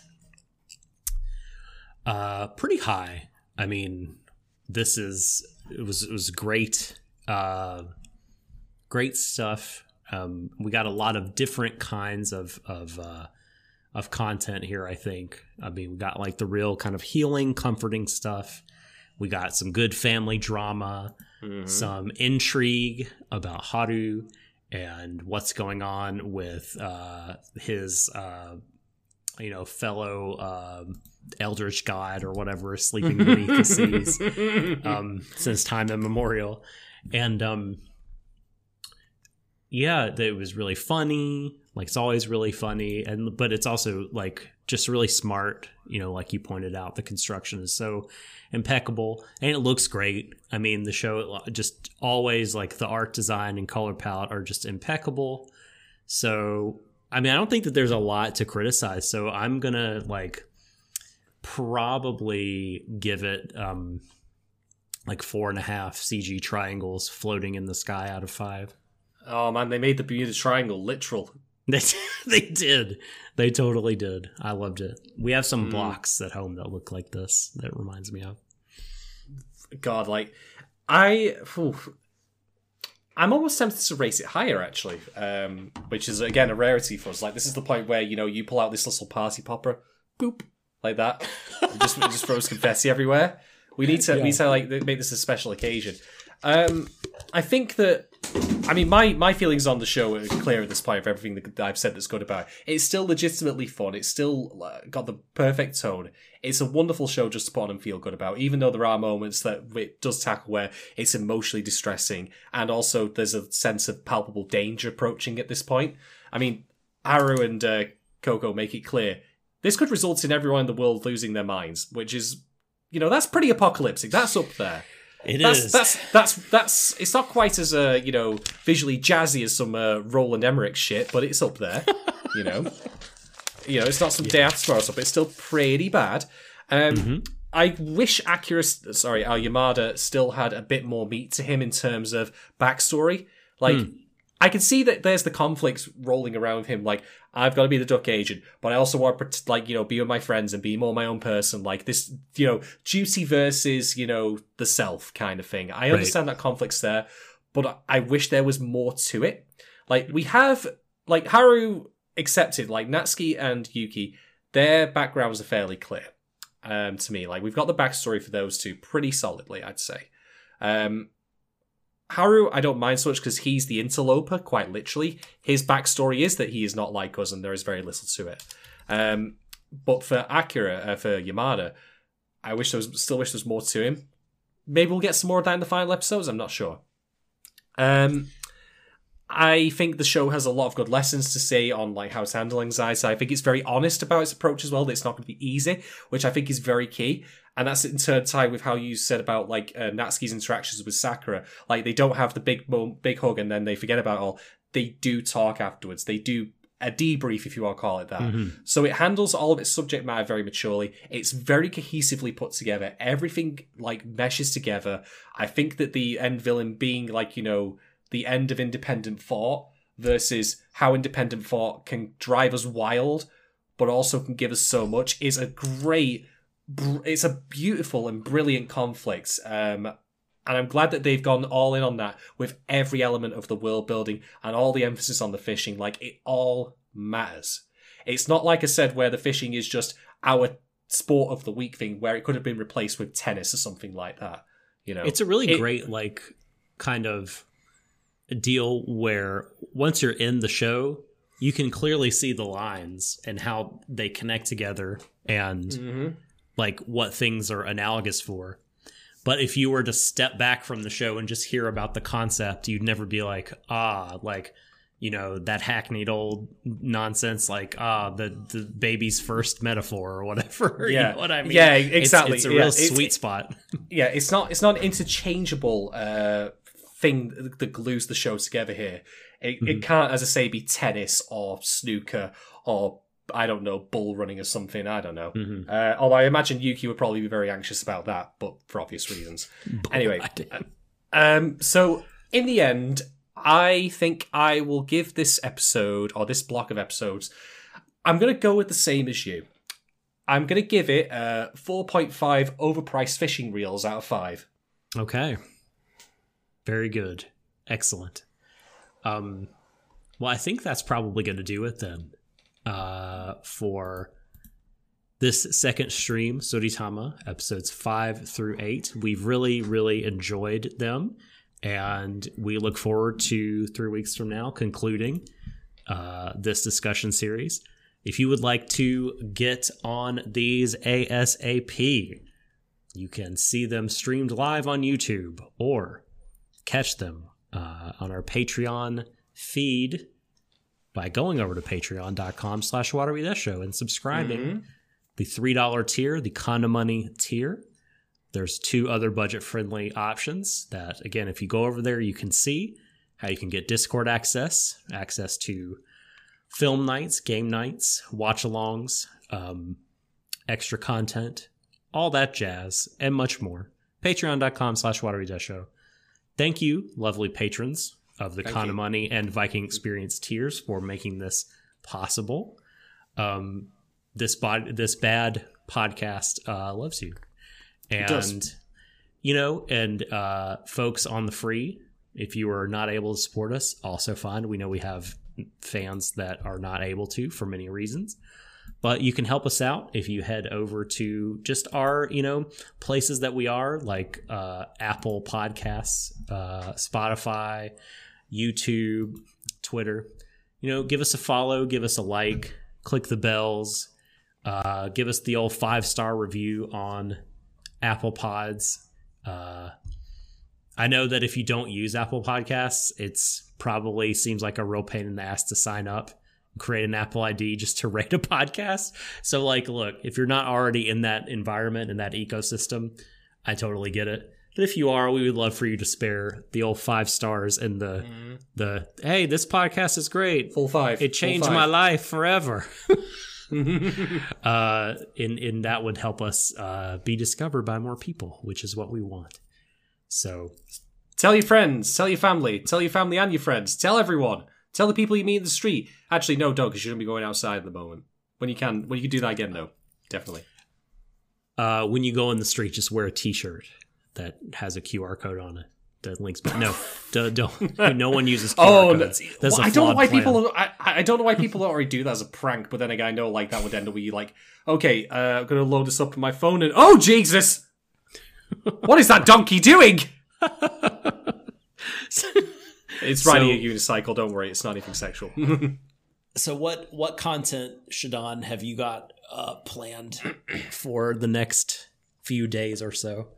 Well, uh, early next week, I'll be recording another After Hours episode. Why is After Hours, you might wonder if you don't know what it is. Uh, it's where our patrons get to ask us in Discord questions that we don't know about in advance.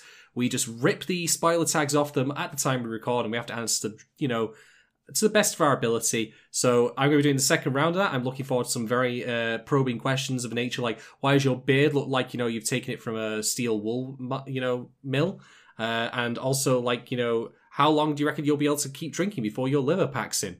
Those may or may not be the questions. I suspect hard hitting. um, well, that's what alcohol does to you. It's very hard hitting. Yes. Sorry. Yeah, I've, I've uh, right after I recorded my second round, which is available for uh, the Royal Milk tier, our two dollar tier. Uh, so that's all patrons at all all levels. Um, a bunch more came in, so I've already got enough uh, enough ammo, as it were, to to go for round three. So I may mm-hmm. be trying to do that in the next little while. Although it'll be difficult because due to the holidays, as I mentioned earlier, I have uh, we have guests so not always easy, the easiest thing to do to record. But I, I will, I, if I can, I will try to find some time. You, you know what our patrons should do? They should ask questions that can be posed to your guests about you. God, please don't do that. I find it very uncomfortable talking to other people in my life about the podcast. So uh, there you go. I, I I tell people that I know like they do a podcast and they just go, "Nice." Cool. So does so everyone. about about that weather. yeah. if I was like new more nerdy people, but these are like just aggressively normie people, like militant normies. So. Oh, the milk toasts. exactly. Yes, Mister and Mrs. Milk Toast, indeed. Um, First name Milk, last name Toast. Yeah, I feel like yeah, I don't know enough mega nerds uh, in the real world. But I, you know, my my internet friendships more than make up for this. So oh, I, am very right. I'm very glad you distinguish. Like I always wanted to reveal that I'm secretly just a digital construct and not actually a living being. So uh, you put it out there a bit prematurely, but yes, I can confirm I am indeed just a hologram. I'm very sorry. I apologize if you felt diminished by my comment. That was not my no, intention. I, I did not feel diminished at all. I felt it was a perfect time to reveal that I've actually been living inside a computer all this time. See all this shit here? Ones and zeros, ones and zeros. All Shadon fake. is a great friend, one of my bestest online friends, or a friends of any kind, and he is a mega nerd. So I will amend that statement. Um. Well, after that, uh, I don't know. So Final Fantasy VIII is is that over? Is Final it's Fantasy over. over? It, it, it ended in it ended in the best way possible, where I beat the final boss and the game crashed. So I had to actually. Right. That, okay, I, had, I did read I had, that. I had to jury rig in the ending by looking up on YouTube because getting to that point would have taken too long, and I didn't want to do it again live on stream. I guess Ultimecia really did get to accomplish time compression. It's, oh, it's the oh, most. That's hilarious, it's the, it's, it's, the best way it could have happened. Like short of it glitching out and putting me back at the start, disc one again. Love a good Sweet time. Jesus. Uh, so I can also confirm as part of the content cycle that uh, not this weekend, but the weekend after, I will be starting Final Fantasy X. I'm pulling a Microsoft. I'm skipping nine. Uh, Mirrors say play Danganronpa. Eventually, eventually I will. But I'm getting the Final Fantasies out of the way because they're my comfort zone. Like the game eased into the art of streaming. Uh, but yeah, I'll be playing. yeah. Pl- I'll be you eventually we'll mirror. Don't worry, we will get him to play uh, blind playthrough games. It will happen. He's he's Mm-hmm. Yeah, but he's just wading into the waters with with old reliables. Yep. Uh, so uh, that's my current content lined up at the moment. Uh, there'll also be Christmas stuff coming as well. So keep your eyes out for that. Yeah, and again, if you're listening to this on the free and thinking, hey, that all sounds pretty good, how do I get on this? Patreon.com forward slash Rory Dash Show, $2 entry. It's cheaper than a club night, and we're actually open. the and the our patrons also we should say probably more often that they do kind of uh they they organize their own anime viewings as well that we are not a part of or with I guess we don't have to be a part of. I know Shadon's been uh, taken part in the anime samplers, so which they just watch an episode of a bunch of different stuff and talk about it. And I think that's happening this weekend as well. So uh, if if that um, though that but by the time you free listeners you, you damn freeloaders hear this um, that this weekend will have already passed so if the idea of watching a bunch of first episodes with cool people and talking about them sounds appealing get your ass over to patreon.com slash show and sign up for any tier to hop on our discord but that's enough plugging and chilling. Uh, it's time that we departed. Uh, cast us back into the great sea of Enoshima uh, oh, man. to reel us in in three weeks so we can talk about the last four episodes of this show. Um, some point next week, we'll do a pod for uh, Viking Experience tier patrons on Rakugo. But until then, uh, I hope every one of you stays safe, as healthy as you can, and embrace each other, everyone, to the ends of the universe. Good night. Mwah. And praise to Dagon. Bring back the brothers. Had to rule the freeze that laugh. I'm sorry.